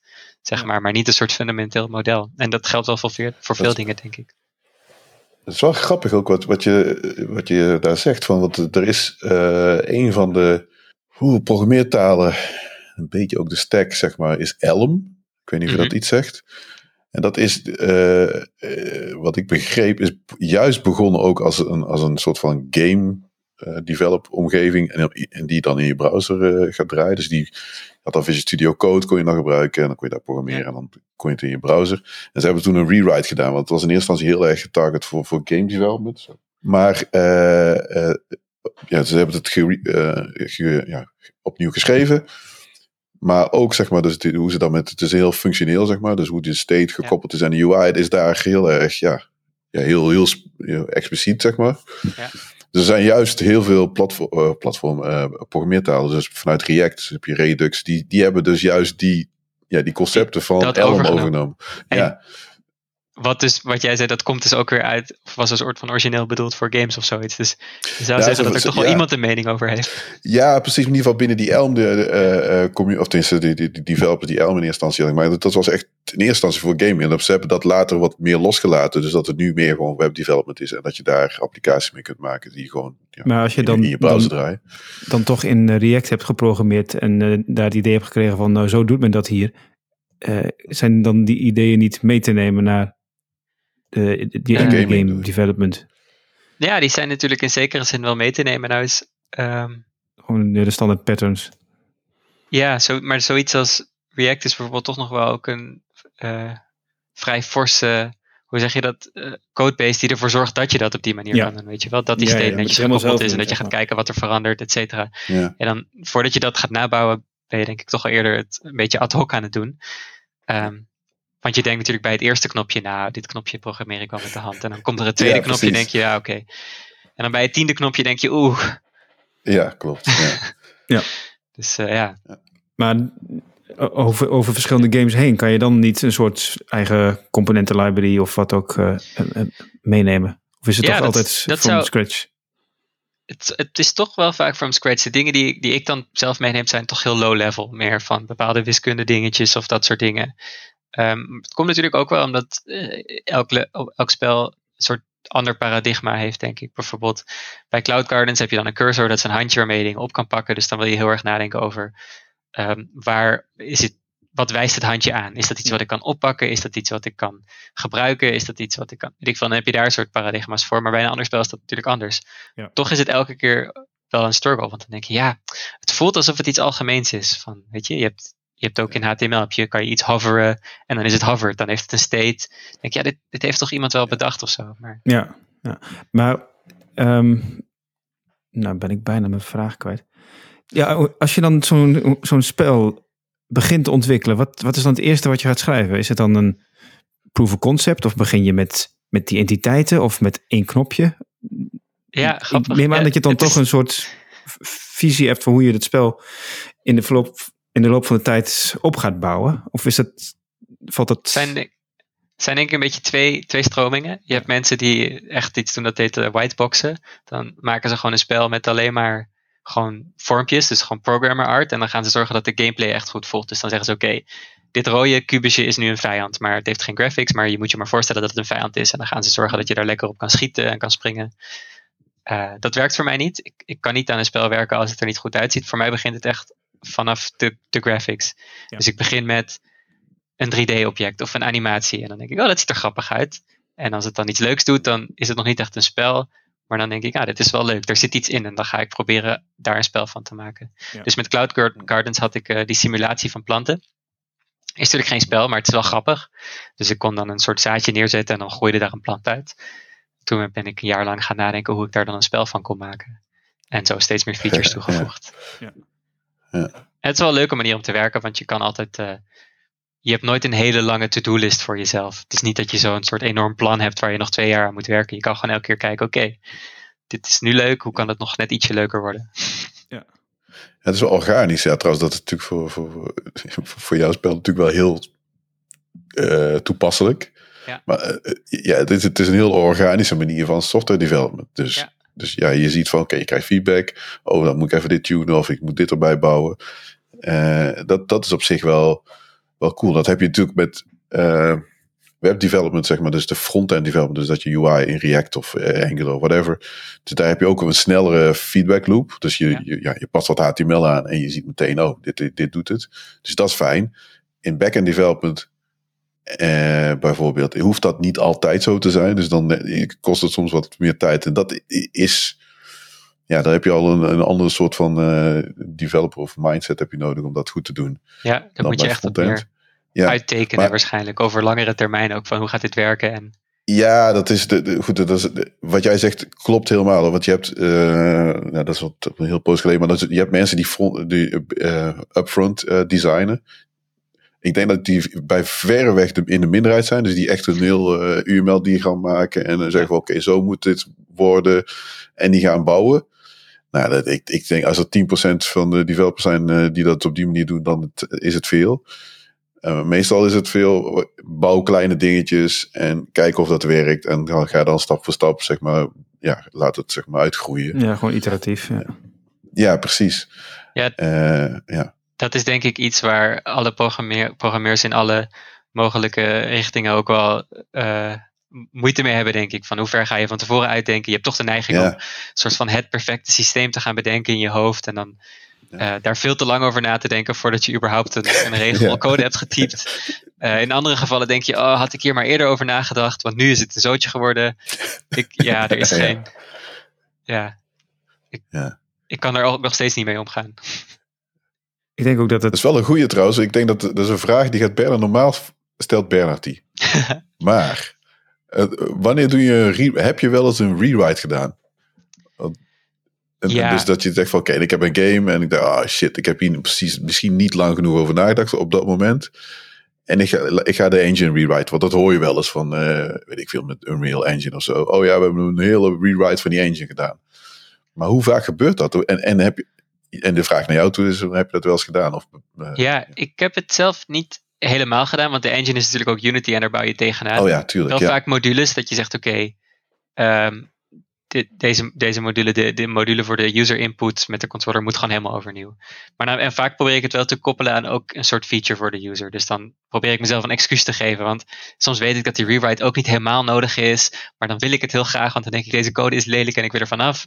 En dan bedenk ik zoiets van, ja, maar als ik het nou rewrite, dan kan je de controller laten vibreren, weet je wel, die, die vibration. En dan, eh, Oh, dan ja, heb ik een ja, soort, ja. eh, dan Essentieel. probeer ja. ik het ook te verkopen aan mezelf, eh, van Ja. waarom die rewrite echt nodig was. Ja, En zo pak ik dan af en toe een module die ik ja opnieuw dat is doe. waar. Ja. Wat ehm, grotere game studios vaak doen, is dan die hebben dan pre-production en production. En dan in pre-production zijn ze eigenlijk gewoon een prototype aan het maken. En het idee is dat je aan het einde van de pre-production alles weggooit en zegt: Oké, we weten nu wat het spel moet zijn, nu gaan we dat zo bouwen. Eh, Dat vraag ik me toch af. Dat lijkt me echt heel moeilijk. Om dat, eh, Ja. om, om dat gewoon Ja. eh, alles overboord te gooien. Ze gaan ja, zeker wel vol. je gaat er altijd wel Ja. stiekem componenten eh, Ja, meenemen. dat denk ik ook wel. Ja. ja. Ik denk het wel, ja. Maar het is, ik weet ook niet hoe dat is. Want het zal ook wel te maken met funding. Weet je wel, je wil even snel iets laten zien. Ja. En dan, als je dat eenmaal hebt, dan, dan heb je bewezen dat het werkt. En dan kun je daar. Misschien heeft het daarmee te maken. Eh, ja, dat is. En, en. Ja, goed, sommige projecten, maar dan eh, heb ik dus ja, het niveautje Cyberpunk, eh, GTA, dat zijn die projecten van één of twee jaar. Dus dat duurt, weet ik veel, zeven, acht jaar misschien. Ik weet niet, niet eens, want volgens mij eh, Cyberpunk heeft echt wel veel jaren. Ja. Dus, dus het prototype weggooien is in die grand scheme, ja, dat stelt niks voor, denk nee. ik dan. En dan ondertussen hebben ze mensen die waarschijnlijk aan de core engine werken. En die, die werken wel gewoon door. Dus die Ja. bouwen dan nieuwe rendering features, weet ik veel wat. En dat blijft waarschijnlijk Ja. wel. Ja. En dan, Ja. eh, ja. Ja. Ehm, Thomas, ik zie ook in jouw spellen een soort thema af en toe terugkomen. Of um, terugkomen. Is dat die organische groei van ja, ik zie veel organische componenten in jouw eh, spellen? Is, is dat, heb je daar iets affiniteit mee? Eh, Dus die ja, ik, vind, ehm, omdat ik Ja, het altijd nu- vanuit Nu zien we ook een plant op de achtergrond. Sorry, ja, dat, Yes. dat is dan wel weer... eh, Ja, dat is, dat is eh, zo'n plant op de achtergrond is tegenwoordig een must-have in de tijd van Zoom. Dat je niet gewoon een witte achtergrond hebt. Er moet iets. eh, ja. nou, mensen, ja, precies. ja, dat. Nee, ja, planten, ja, ik vind het eh, altijd wel leuk om te tekenen. Ik, ik maak ook die pixel art voor, voor die spelletjes. Ik begin in ieder geval zelf met het maken van de pixel art. Of andere soort art. En ja, het tekenen van die planten en het dan in zo'n spel zetten is, is ja, dat is, vind ik inderdaad leuk om te doen. Ik weet niet precies waar het vandaan, vandaan komt of waarom het iets betekent. Maar het is, uh, het is ook iets dat planten tekenen eigenlijk heel makkelijk is. Want je kan gewoon eh, een soort. Uh, in Photoshop neem je dan een brush en een, met een willekeurig vormpje. En dan zet je gewoon een groene klodder. En het lijkt al gauw op een boompje of zo. Het is, je kan heel hmm. makkelijk een soort Bob Ross-achtig gewoon wat klodders neerleggen. En dan een beetje. Ja, ja, maar goed, dan moet je dat toch ook in een soort van algoritme kunnen proberen te gaan vangen. Omdat. En, en dat is dan best wel veel uitzoeken. Of dat moet je ook heel erg leuk vinden. Ja, dat klopt. Het is, in het geval van Cloud Gardens, waar die planten echt groeien, is er natuurlijk een soort algoritmetje dat die planten laat groeien. Uh, ja. Dat is niet, ik ben niet echt uitgegaan van een soort fundamenteel model van hoe planten groeien of zoiets. Uh, ik kijk gewoon eigenlijk, ik gebruik de physics engine, dus de, mm -hmm. de, uh, het deel wat kijkt waar objecten zijn en of objecten niet, uh, hoe zeg je dat? door elkaar heen zitten. Maar dus ze, als ze kunnen, objecten kunnen natuurlijk van elkaar afstuiteren en zorgen dat ze niet dat ze zeg maar zich realistisch gedragen. Die gebruik ik om te kijken of er ruimte is voor een blaadje. En als er ruimte is, dan stop ik dat blaadje daar. En mhm. bij het volgende blaadje ga ik weer kijken. En als er, ja, dan zoekt hij weer een nieuwe plek. Gewoon brute force. als er ergens ruimte is, dan uh, kwak ik er een blaadje neer. En dat werkt eigenlijk best wel goed voor die planten. Ja, ja, ja. ja. precies. En dan uh, ja, gebruik ik de physics engine om zijn ruimte te laten innemen. En, ja. Oh, cool ik vind echt, ik, wat ik echt gewoon heel tof vind, uh, is die ontwikkeling die, die game development heeft gemaakt. Want het is, uh, is even een korte tijd geweest dat, dat nou goed, ik, nou, assembly geprogrammeerd met een 486 ooit, mm -hmm. lang geleden. En 3D-modellen moest je gewoon programmeren. Dus ja. dat moest je gewoon zelf uh, ja. translaties doen, de rotaties, het hele zooi. Dat was wel, uh, ja, nou, niet pijn, maar dat kost wel wat tijd. Ja, en, en toen was er de, ja, ja, dat is de fase, zeg maar, dat je dus toen begon je 3D-kaarten te krijgen. Dus de, de, weet ik veel, wat noemen ze De S3 Verge, die was heel slecht. Toen kreeg je de 3D-FX-kaart en Nvidia en al dat begon toen net te komen. Want toen kreeg je die modellen dat je gewoon iets naar die kaarten toestuurde. En die deed heel veel dingen voor je. En daarna is er dus alle dingen die je noemt, uh, is best wel in een stroomversnelling gekomen. En die physics engines, zeg maar dat, dat hielp wel. En ik, ja, goed, ik heb nooit, weet je, ik heb heel kleine, kleine dingetjes gemaakt. Het kan niet eens een game genoemd worden. Ik noem het meer uh, demo's, zeg maar. Dus wat dingetjes mee gespeeld. En, uh, en op losgelaten, zeg maar, toen het eenmaal die 3D-kaarten kwamen, toen, toen was ik al gestopt, zeg maar. Maar elke keer als ik dat, die, die dingen hoorde, dacht ik van, oh shit, dat is echt tof dat dat allemaal... Kan je allemaal, ja. Dat kun je allemaal al. Ja. Dus die physics engines en, en nog meer, weet je, wat, wat die, die AI... Uh, uh, uh, hoe heet dat, engines, zeg maar, op die Nvidia-kaarten. Dus het, het, wordt echt wel, uh, ja, ja, we gaan echt wel vooruit, zeg maar. Ja, klopt. Dus dat, ja. Dat Wat je zegt wel, over uh, dat je vroeger 3D moest programmeren, dat vind ik nog wel, het is ook soms wel fascinerend om er naar terug te gaan, om gewoon te zien dat die 3D-modellen ook heel simpel kunnen zijn en je gewoon in code een aantal coördinaten kan programmeren en dat op je scherm kan tekenen. En ik vind het ook wel, ja. wel leuk om daar soms een beetje naar terug te gaan en echt te zien van, oh ja, dit is gewoon hoe het werkt. En ja. je ik kan ook met een hele lage resolutie. En, ja, ja? Voordat uh, die video uh, uh, GPU's er allemaal waren, heb ik een, een rendering gemaakt van een soort bol om je heen waar je in, kon, waar je in staat en dat je alle kanten op kijk, kon kijken. Het was niet 3D, het was eigenlijk gewoon een. hoe heet dat spel? Mist, ken je dat misschien van heel lang geleden samen? Ja, nou, dat was een van die eerste spellen waar je dan in zo'n bol stond en alle kanten op kon kijken. Nou, dat heb ik toen dat ongeveer uitkwam, heb ik ook zoiets gemaakt. En daarmee hebben we een aantal eh, klanten in musea waar je dan zo virtueel doorheen kon oh, lopen. dus, dus, in het andere Frankhuis was er een uh, fotograaf die dan uh, zeg maar een kubusfoto ging maken. Dus dan maakten wij daar weer een, een bol van en die, ja. die kon je dan op je pc, uh, daar kon je dan ja. in het Anne Frankhuis rondlopen. Cool. Dus die engine heb ik ook aan meegeholpen. Dus, maar dat was ja. cool. eigenlijk geen 3D, maar voornamelijk weet je, raytracen naar een kubus met foto's. Ja. En dan uh, uh, dat zo snel mogelijk doen met heel veel sinus- en cosinusberekeningen. En daar hadden we wel wat assembler nodig eerst, maar na een tijdje ook al niet meer. Dus dat, die qua snelheid, na een tijdje ging dat gewoon goed zonder Ja, die, die, waren, die, die, die, die, destijds... Ja, joh computers waren snel genoeg, maar dat duurde wel voor, even voor het snel genoeg was. We hadden we wel assembler ja. nodig gehad uh, om dat uh, snel te kunnen renderen op je 640 keer 480 schermpje. ja, Ja, oh dat ja. zijn nog... eh, Hoe eh, bepaal je of je een spel echt wil gaan ontwikkelen als je ook in het achterhoofd moet bedenken of het geld gaat opleveren? Ja, dat is echt wel heel moeilijk. Ehm, ik ken ook veel eh, andere indie game developers die soort van in die situatie zitten waarin ze verschillende prototypes hebben en zich al heel lang afvragen, oké, waarmee ga ik nu verder? Welk spel wordt het spel? Mhm. Ehm, dat is echt lastig. Het is denk ik een soort gut feeling waarin je zegt, ja, dit, hier kan ik iets mee, hier kan ik nog verder mee. Ehm, het is ook voor mij is het een beetje geëscaleerd, want ik dacht zowel bij Kingdom als bij Cloud Gardens dacht ik, ja, ik eh, doe nog twee maanden dit en dan, eh, hoe zeg je dat? Eh, doe ik er een strik omheen en dan gooi ik het op Steam. Mhm. En dat, die twee maanden zijn toen twee jaar geworden. Als je kijkt naar welke features je er nog in wil stoppen. En Ja, dan wordt het toch. Dus dan heb je gepland voor een klein projectje waar al dan niet geld uitkomt. En dan langzamerhand Mhm. wordt het steeds meer. Hoe meer tijd je erin investeert, hoe meer het ook weer moet opbrengen natuurlijk. Dus Ja. nou ja, nou, maar eh, heb je van tevoren dan een prijs bedacht en dan kan je daar dan eh, aan, aan vasthouden als het eh, in één keer twee jaar duurt in plaats van twee maanden? Ik denk dat de prijs wel een beetje omhoog gaat. In, in eerste instantie dacht ik, oké, ik maak het spelletje, dan doe ik het voor 5 euro. Ja. Nou ja, nu is het uiteindelijk voor 7 euro uitgekomen op Steam. Mhm. En we doen zoiets dat heet Early Access. Dus dan release je het al, en daar zeg je bij dat het nog niet helemaal af is. Eh, en dan doe je steeds updates en dan met elke update doe je de prijs ook weer een beetje omhoog. Omdat het spel dan dichterbij een soort van de final versie is steeds. Ja, ja, ja. ja. Eh, Oké, maar En als het spel er straks uitkomt, dan is de prijs nog. Ja, het is een soort, eh, hoe zeg je dat? Black magic. Iedereen bedenkt maar wat. En dan zeggen ze ja, als het nou net onder een tientje is, dan willen mensen het vast wel kopen. Of dan is het twee koppen koffie en dan willen ze het vast wel kopen. Of Ja. je doet echt maar wat. Ja, dat is Ja. ook zo. je. Dit geldt ook voor iOS-appjes die, die ik heb gebouwd. Dan denk je, ja, Ja, 1 euro. Dat is redelijk. Maar waarom? Ja. ja. Ja. Ik, denk, ik denk de laatste tijd wel steeds vaker. Ik heb het liefst gewoon een iOS-app. eh, waar ik gewoon een normaal bedrag voor betaal. Laat het een tientje zijn. Die dan gewoon Mhm. iets, één ding heel goed doet. In plaats van een soort app die het net niet allemaal goed doet. Waar je drie keer door ads heen moet klikken. En, maar er is natuurlijk Oh een soort eh, ja, Econ, angst, denk ja. ik, om betaalde apps te maken. Ook omdat veel gebruikers Ja. bij een betaalde app al gelijk, eh, hoe zeg je dat? Wegklikken.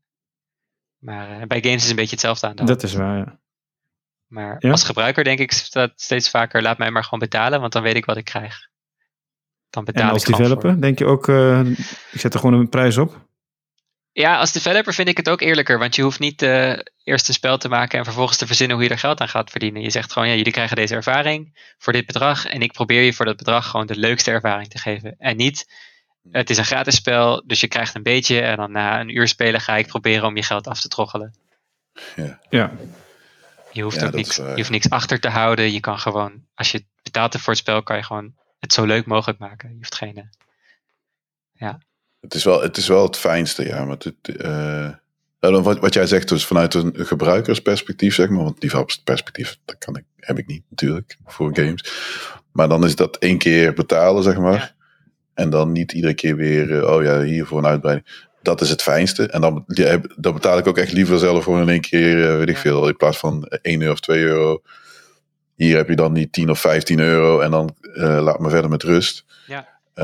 Dus dat, dat, dat vind ik het fijnste. Alleen ik vraag me af, en ja, dat zul jij denk ik beter, waar het meeste mee aan verdiend wordt. Want ja, ik bedoel, spelletjes als, eh, hoe heet ze, Eh, Fortnite, Apex Legends en dat soort dingen. Ja, dat is allemaal freemium.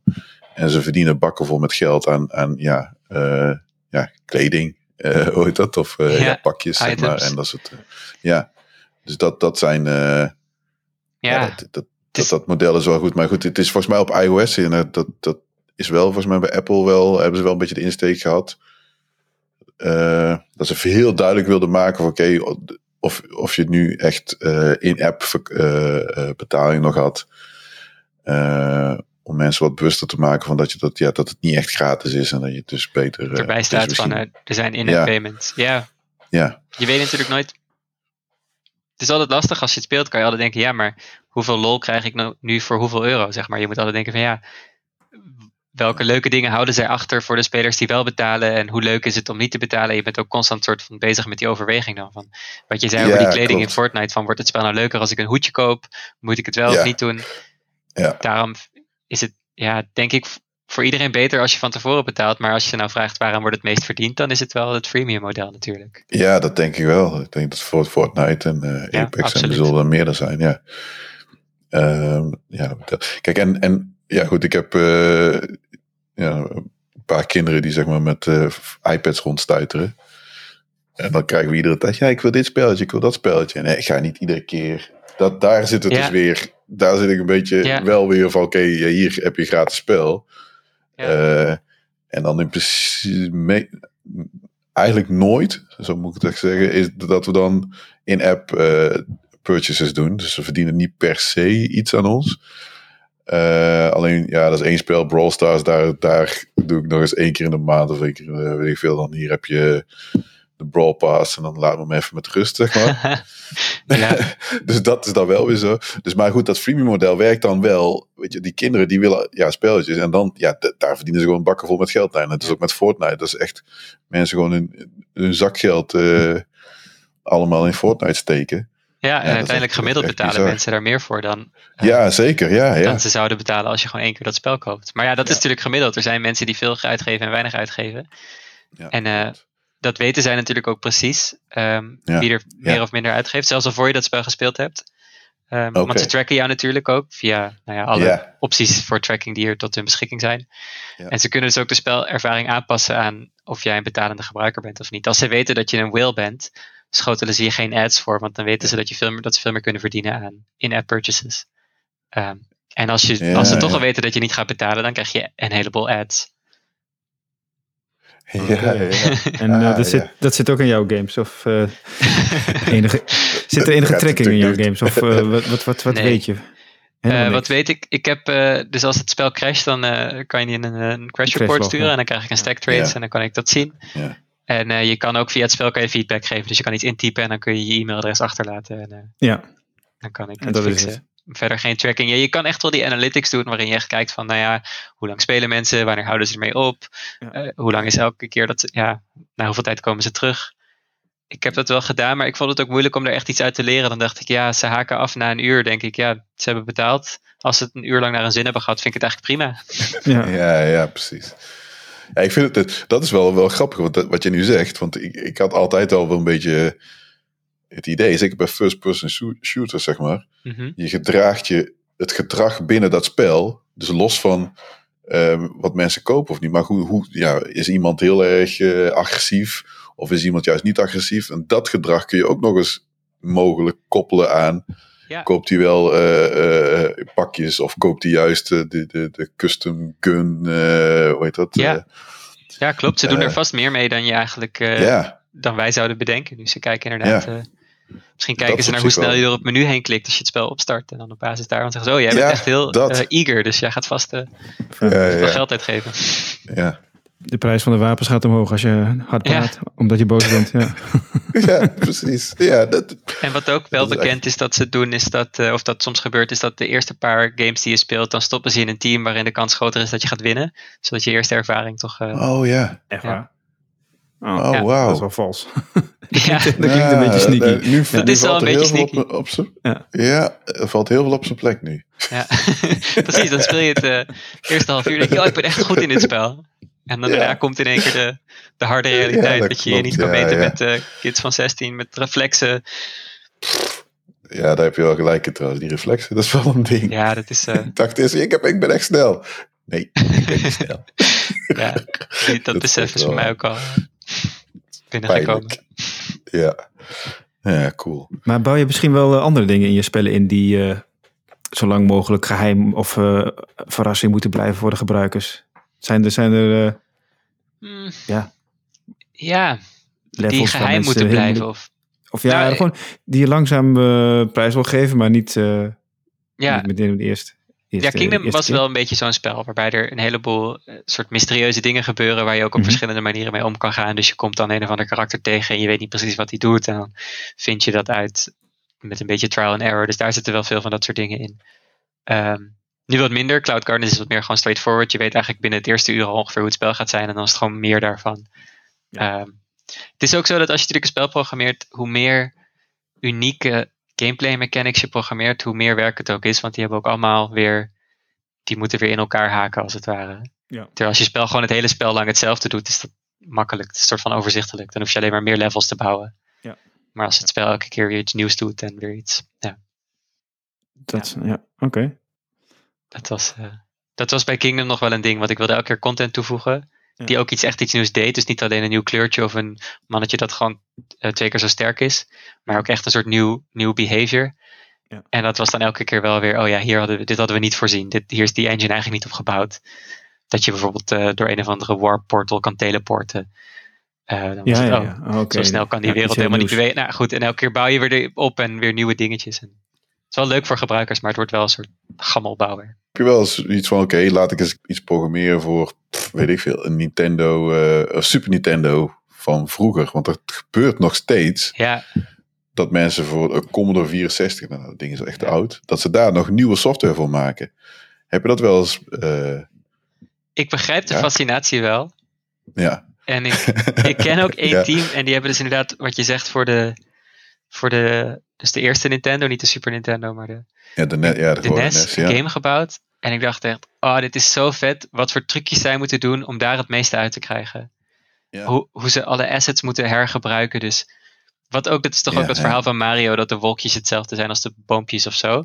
Ja. Dat je echt dat soort dingen moet doen. Dat je gewoon die sprites moet hergebruiken en zo. Ja. Maar ik ja, als je daar echt in moet werken. Het is ook wel zwaar, lijkt me. Je moet wel, ja, ja, het is, ja, je bent verwend misschien nu. je ja. bent echt verwend. En ik vind het leuk om wel visueel met die soort beperkingen te werken. Maar dan weet je van, oh, gelukkig draai ik dit gewoon op, eh, nou ja, wat zei je, een 3060. Daar heb ik Ja, ja. eh, last van. Ja, ja, ja. dat is waar. En, en het leuke is dan ook dat je soort van, wat je krijgt, stel je werkt met een soort retro graphics op huidige hardware. Dan kan je dus ook een miljoen sprites op je scherm tekenen. Omdat elke sprite zo licht is, kan je dus weer een nieuw soort ding doen. Omdat je in één keer zoveel overhead, hoe zeg je dat, zoveel headroom hebt. eh, Ja, Ja. dat klopt. dat Dat je was nooit zorgen eh, te ja. maken over performance. Ja. Terwijl je hebt ook van die games, die hebben dan karakters met, weet ik veel, ik weet niet of dit een normaal getal is, maar 10 miljoen polygons. Dus die kunnen dan maar twee karakters op het scherm tegelijk hebben, weet je wel? Ja. Omdat ze zo helemaal ingezoomd Ja, zijn, ja. als het ware. Ja. Oh ja, tuurlijk. Ja. Nou ja, cool. Nou ja, maar goed, ik, ik, ik hoor dat wel. Ze denken, oh vet, dat is wel, wel leuk, zeg maar. Omdat, eh, Ja. ja, het is denk ik, ik, ook ik wel... kan me het voorstellen om te doen, ja. ja. En, je, en je kan het ook redelijk eh, behappen, zeg maar, denk ik, dat hele apparaat. Ja. Dus het geeft denk ik ook Ja. wel echt voldoening om gewoon te weten, ja, deze chip gaat gewoon dit doen. En ik ken al die instructies. Ja. Ja, ja je moet denk ik wel assembly schrijven. Maar goed, daar zijn jullie waarschijnlijk wel eh, klopt. bekend mee. Nou ja, wel bekend mee, maar bedreven niet meer. Maar goed, het, was wel, eh, weet je, die, ja, Commodore 64 en al die, al die homecomputers, die zaten, dat was gewoon vast. Het is niet dat je dan, als bij PC, een jaartje wachtte en dan was er een nieuwe versie van een Intel of van, een- van een GPU of van AMD, whatever. Nee, je had de komende, of in, in de tijdspannen, weet ik veel, tien jaar, ik weet niet hoe lang die, eh, de lifespan was van de Commodore 64, maar dat was altijd hetzelfde. Dus je moest gewoon creatief zijn met die hardware. Dat Ja. was wel, ja, het, eh, ja, dat was een soort van eh, wedstrijd ook, zeg maar, tussen verschillende eh, developers en ook demo-makers, zeg maar, dus niet eens game developers. Van, ja, wat kan ik nou? Hoeveel kleuren kan ik nou op het scherm krijgen? Terwijl in de hardware staat in de spec staat er 16 kleuren. Maar ja, ik krijg het voor elkaar om 256 erop te krijgen. Of weet je, dat soort dingetjes. Ja, dat vond ik wel, dat was wel leuk. ja. Ik kon eh, zelfs, Eh. eh, zelfs een eigen turbo-knop eh, maken op je Commodore 64. Zo'n zo'n switchje. ik weet Ja. niet wat er dan gebeurde, maar dan ging die sneller. ja, precies. Dus dat soort dingen was wel, ja, dat was wel, wel ja, heel Wel vet. Je weet natuurlijk dan ook echt dat je het laatste eruit geperst hebt. Dat je gewoon Ja. dat hele Ja, maar dat is volgens mij wel een, een, een hele aparte hobby. Dat moet je wel leuk vinden hoor. Ik denk, eh, nu ik verwend ben met eh, Ja, onbeperkt geheugen en eh, snelheid, dan eh, ja, om, om daar nog eens. je, moet het wel, je moet het wel leuk vinden. Ik denk niet dat ik daar eh, ja. Nee, genoeg dit is- plezier dit- aan ga beleven. nee. Nee. nee, dit is, ja, maar goed, maar dat is ook soort van hobby, zeg maar. En ja, ik vind het wel fascinerend om te lezen van de, die Prince of Persia, die, die, die, die, dat boek van eh, die maken met zijn logs en wat ze allemaal moeten doen. En als je die trucken eh, terugleest, eh, wat ze moeten uithalen om inderdaad het, het uiterste uit die ja. beperkte... En dan voor wat, wat toen een soort van echt heel vooruitstrevende graphics waren. ja, ja, ja. ja. Ja. Oh, dit is Ja, echt ja. fantastisch dat je een poppetje dat beweegt zo vloeiend met zoveel frames Ja. animatie. ja, Ook, de kleurkeuzes en zo, want dat is ook voor bij Mario hoe dat ook zat. Van waarom die kleuren nou zo gekozen zijn. dat had ook weer met die hardware te maken. Dus het is echt wel, ja, ik vond die, het is, ik, ja, ik heb dat boek nog niet gelezen, maar ik vind het wel heel gaaf om dat soort geschiedenis dan te lezen. En van, waar hebben ze al mee te maken Ja. gehad? En waarom is dat, ook wat jij net zegt, van die wolkjes en de, en de boompjes, dat het dan hergebruikt is. Want je hebt toch beperkingen in geheugen en hoeveel sprites eh, kun je op je scherm tonen en eh, de collision, zeg maar. Dus dat, daar had je ook allemaal eh, nog wel dingetjes mee. Ik Dus denk dat wel was dat, wel, eh, dat toen Ja. ehm, dat het ook wel voldoening geeft om het gewoon helemaal te begrijpen, het hele systeem. Je weet gewoon Ja. hoe die audio chip werkt, je weet hoe die graphics chip werkt, Ja. je snapt gewoon het hele systeem. En nu eh, moet je gewoon loslaten. Je moet gewoon beseffen, oké, ik snap die engine niet, ik programmeer er tegenaan. En ik Ja. kan een groot deel snappen, maar ik weet niet wat die computer op dit moment allemaal precies aan het doen is. ja, Want er zijn zoveel lagen en dat geldt natuurlijk voor alles. Dat geldt natuurlijk ook voor, voor web development. Je moet gewoon op een gegeven moment loslaten en zeggen, ik begrijp Ja. het bovenste laagje Ja, van deze eh, Ja. machine en de rest is, ja. Ja, En dat is, ja, ja, dat klopt. toch een speciaal gevoel denk ik als je wel alles begrijpt. Ja, ja, nou ja, goed, op een gegeven moment kan het ook gewoon niet meer, weet je. Dan, dan, ja, dat, je kunt dat wel... Ja, nou goed, er zullen zeker mensen zijn die dat allemaal begrijpen. Eh, of, of, of blijven begrijpen, zo moet ik het zeggen. Maar ja, hoe, hoe productief blijf je dan? Want ja, Precies. ik- in mijn ogen kun je niet alles doen. Nee. Dus dat, dat is gewoon niet, eh, eh, ja, niet mogelijk. Het is wel leuk om dat te kunnen zeggen, maar of, of dat nou in de praktijk heel, heel nuttig is, weet ik niet. Ja, Dus eh, ja, oké. We hebben ook een sectie wat, die, die gaat over tips. En dat kan van alles zijn. Ik heb dit keer één tip. Die is ook relevant zeg maar, voor game die, eh, voor het onderwerp wat we vandaag allemaal besproken hebben. En dat is, een, eh, dat is iemand die ken ik. Die ga ik nog een keer uitnodigen. Maar dat is ook een .NET developer. Dat is Frans Bouma. Eh, die, heeft, eh, die doet ook aan in-game photography. Dus eh, ja, voor- Cool. met 3D-spelletjes. Ja. Ja. En dan, eh, eh, nou goed, dan zou je zeggen van ja, je gebruikt gewoon de tools bijvoorbeeld in, in- op een PlayStation. Er zitten, ja, dat had, had ik nog niet eens eh, vorig jaar niet eens door. Dat eigenlijk heel veel spelletjes gewoon een, een modus hebben waarmee je ja, eh, foto's kunt maken. Dus de camera kunt verzetten en eh, dat hij dan even iets meer tijd neemt om het beeld te renderen. Eh, maar hij doet dat ook op, op PC. Dus, nou, weet ik veel. Lara Croft, hele mooie foto's. Maar ook eh, Cyberpunk heeft hij dan weer heel gaaf foto's gemaakt. Maar dan, wat hij ook echt doet, is ook zijn eigen shaders, eh, shaders eh, schrijven. hij, hij zit ook soms wel een beetje te. Ja, te vloeken is een beetje een groot woord, maar wel een beetje te ergeren aan dat, dat, ja, dat, dat er best wel bugs in zitten in, in bepaalde code, omdat ze niet overal rekening mee hebben gehouden. Waardoor zijn stukje assembly, wat hij dan zelf eh, aanpast, ja, niet helemaal eh, Oh, vet. wil werken. Dus dat doet hij heel gaaf. Ik, eh, dat is een link zeg maar, naar die site, die zal ik in de show notes zetten. Ja, ik ga hem een keer uitnodigen. Maar hij is ook naast dit, dit soort dingen met gaming doet hij ook heel veel met databases en development. Dus het is gewoon ja, goede vent. Dus die, ja. Dus dat, Ga ik ook dat is mijn tip. Ja. Eh, hebben jullie tips? Mag van alles zijn. Een boek, een film, alles. Ik heb Eh. eh, in het kader van games heb ik een, een tip. Dat is een link die, die ik van de week tegenkwam. Over hoe je maps kan genereren. Kaarten, plattegronden voor kunstmatige maps voor in, voor in je spellen. En dit is een website van iemand die eh, de bestaande maps en eh, die, die gegenereerd worden, vaak gegenereerd worden aan de hand van fractals en dat soort dingen. Vond hij toch wat ja. te kunstmatig eh, aanvoelen. Dus die is daarmee gaan spelen. En eh, heeft van alles en nog wat gedaan om het ja, een beetje een Tolkien gevoel te geven. En eh, Oh, vet. Best grappig hoe hij dat doet en eh, wat er dan uitkomt. Dus het staat in de show notes. Cool, Vet. cool, cool, cool. Eh, meenemen. Tips. Nou, als je nou naar aanleiding van deze podcast denkt, ik wil ook wel een keer een, eh, een spelletje bouwen, of je wil daar een keertje mee eh, aanrommelen, eh, kan ik eh, de tutorials aanraden van eh, Cat, Cat-like Coding over Unity.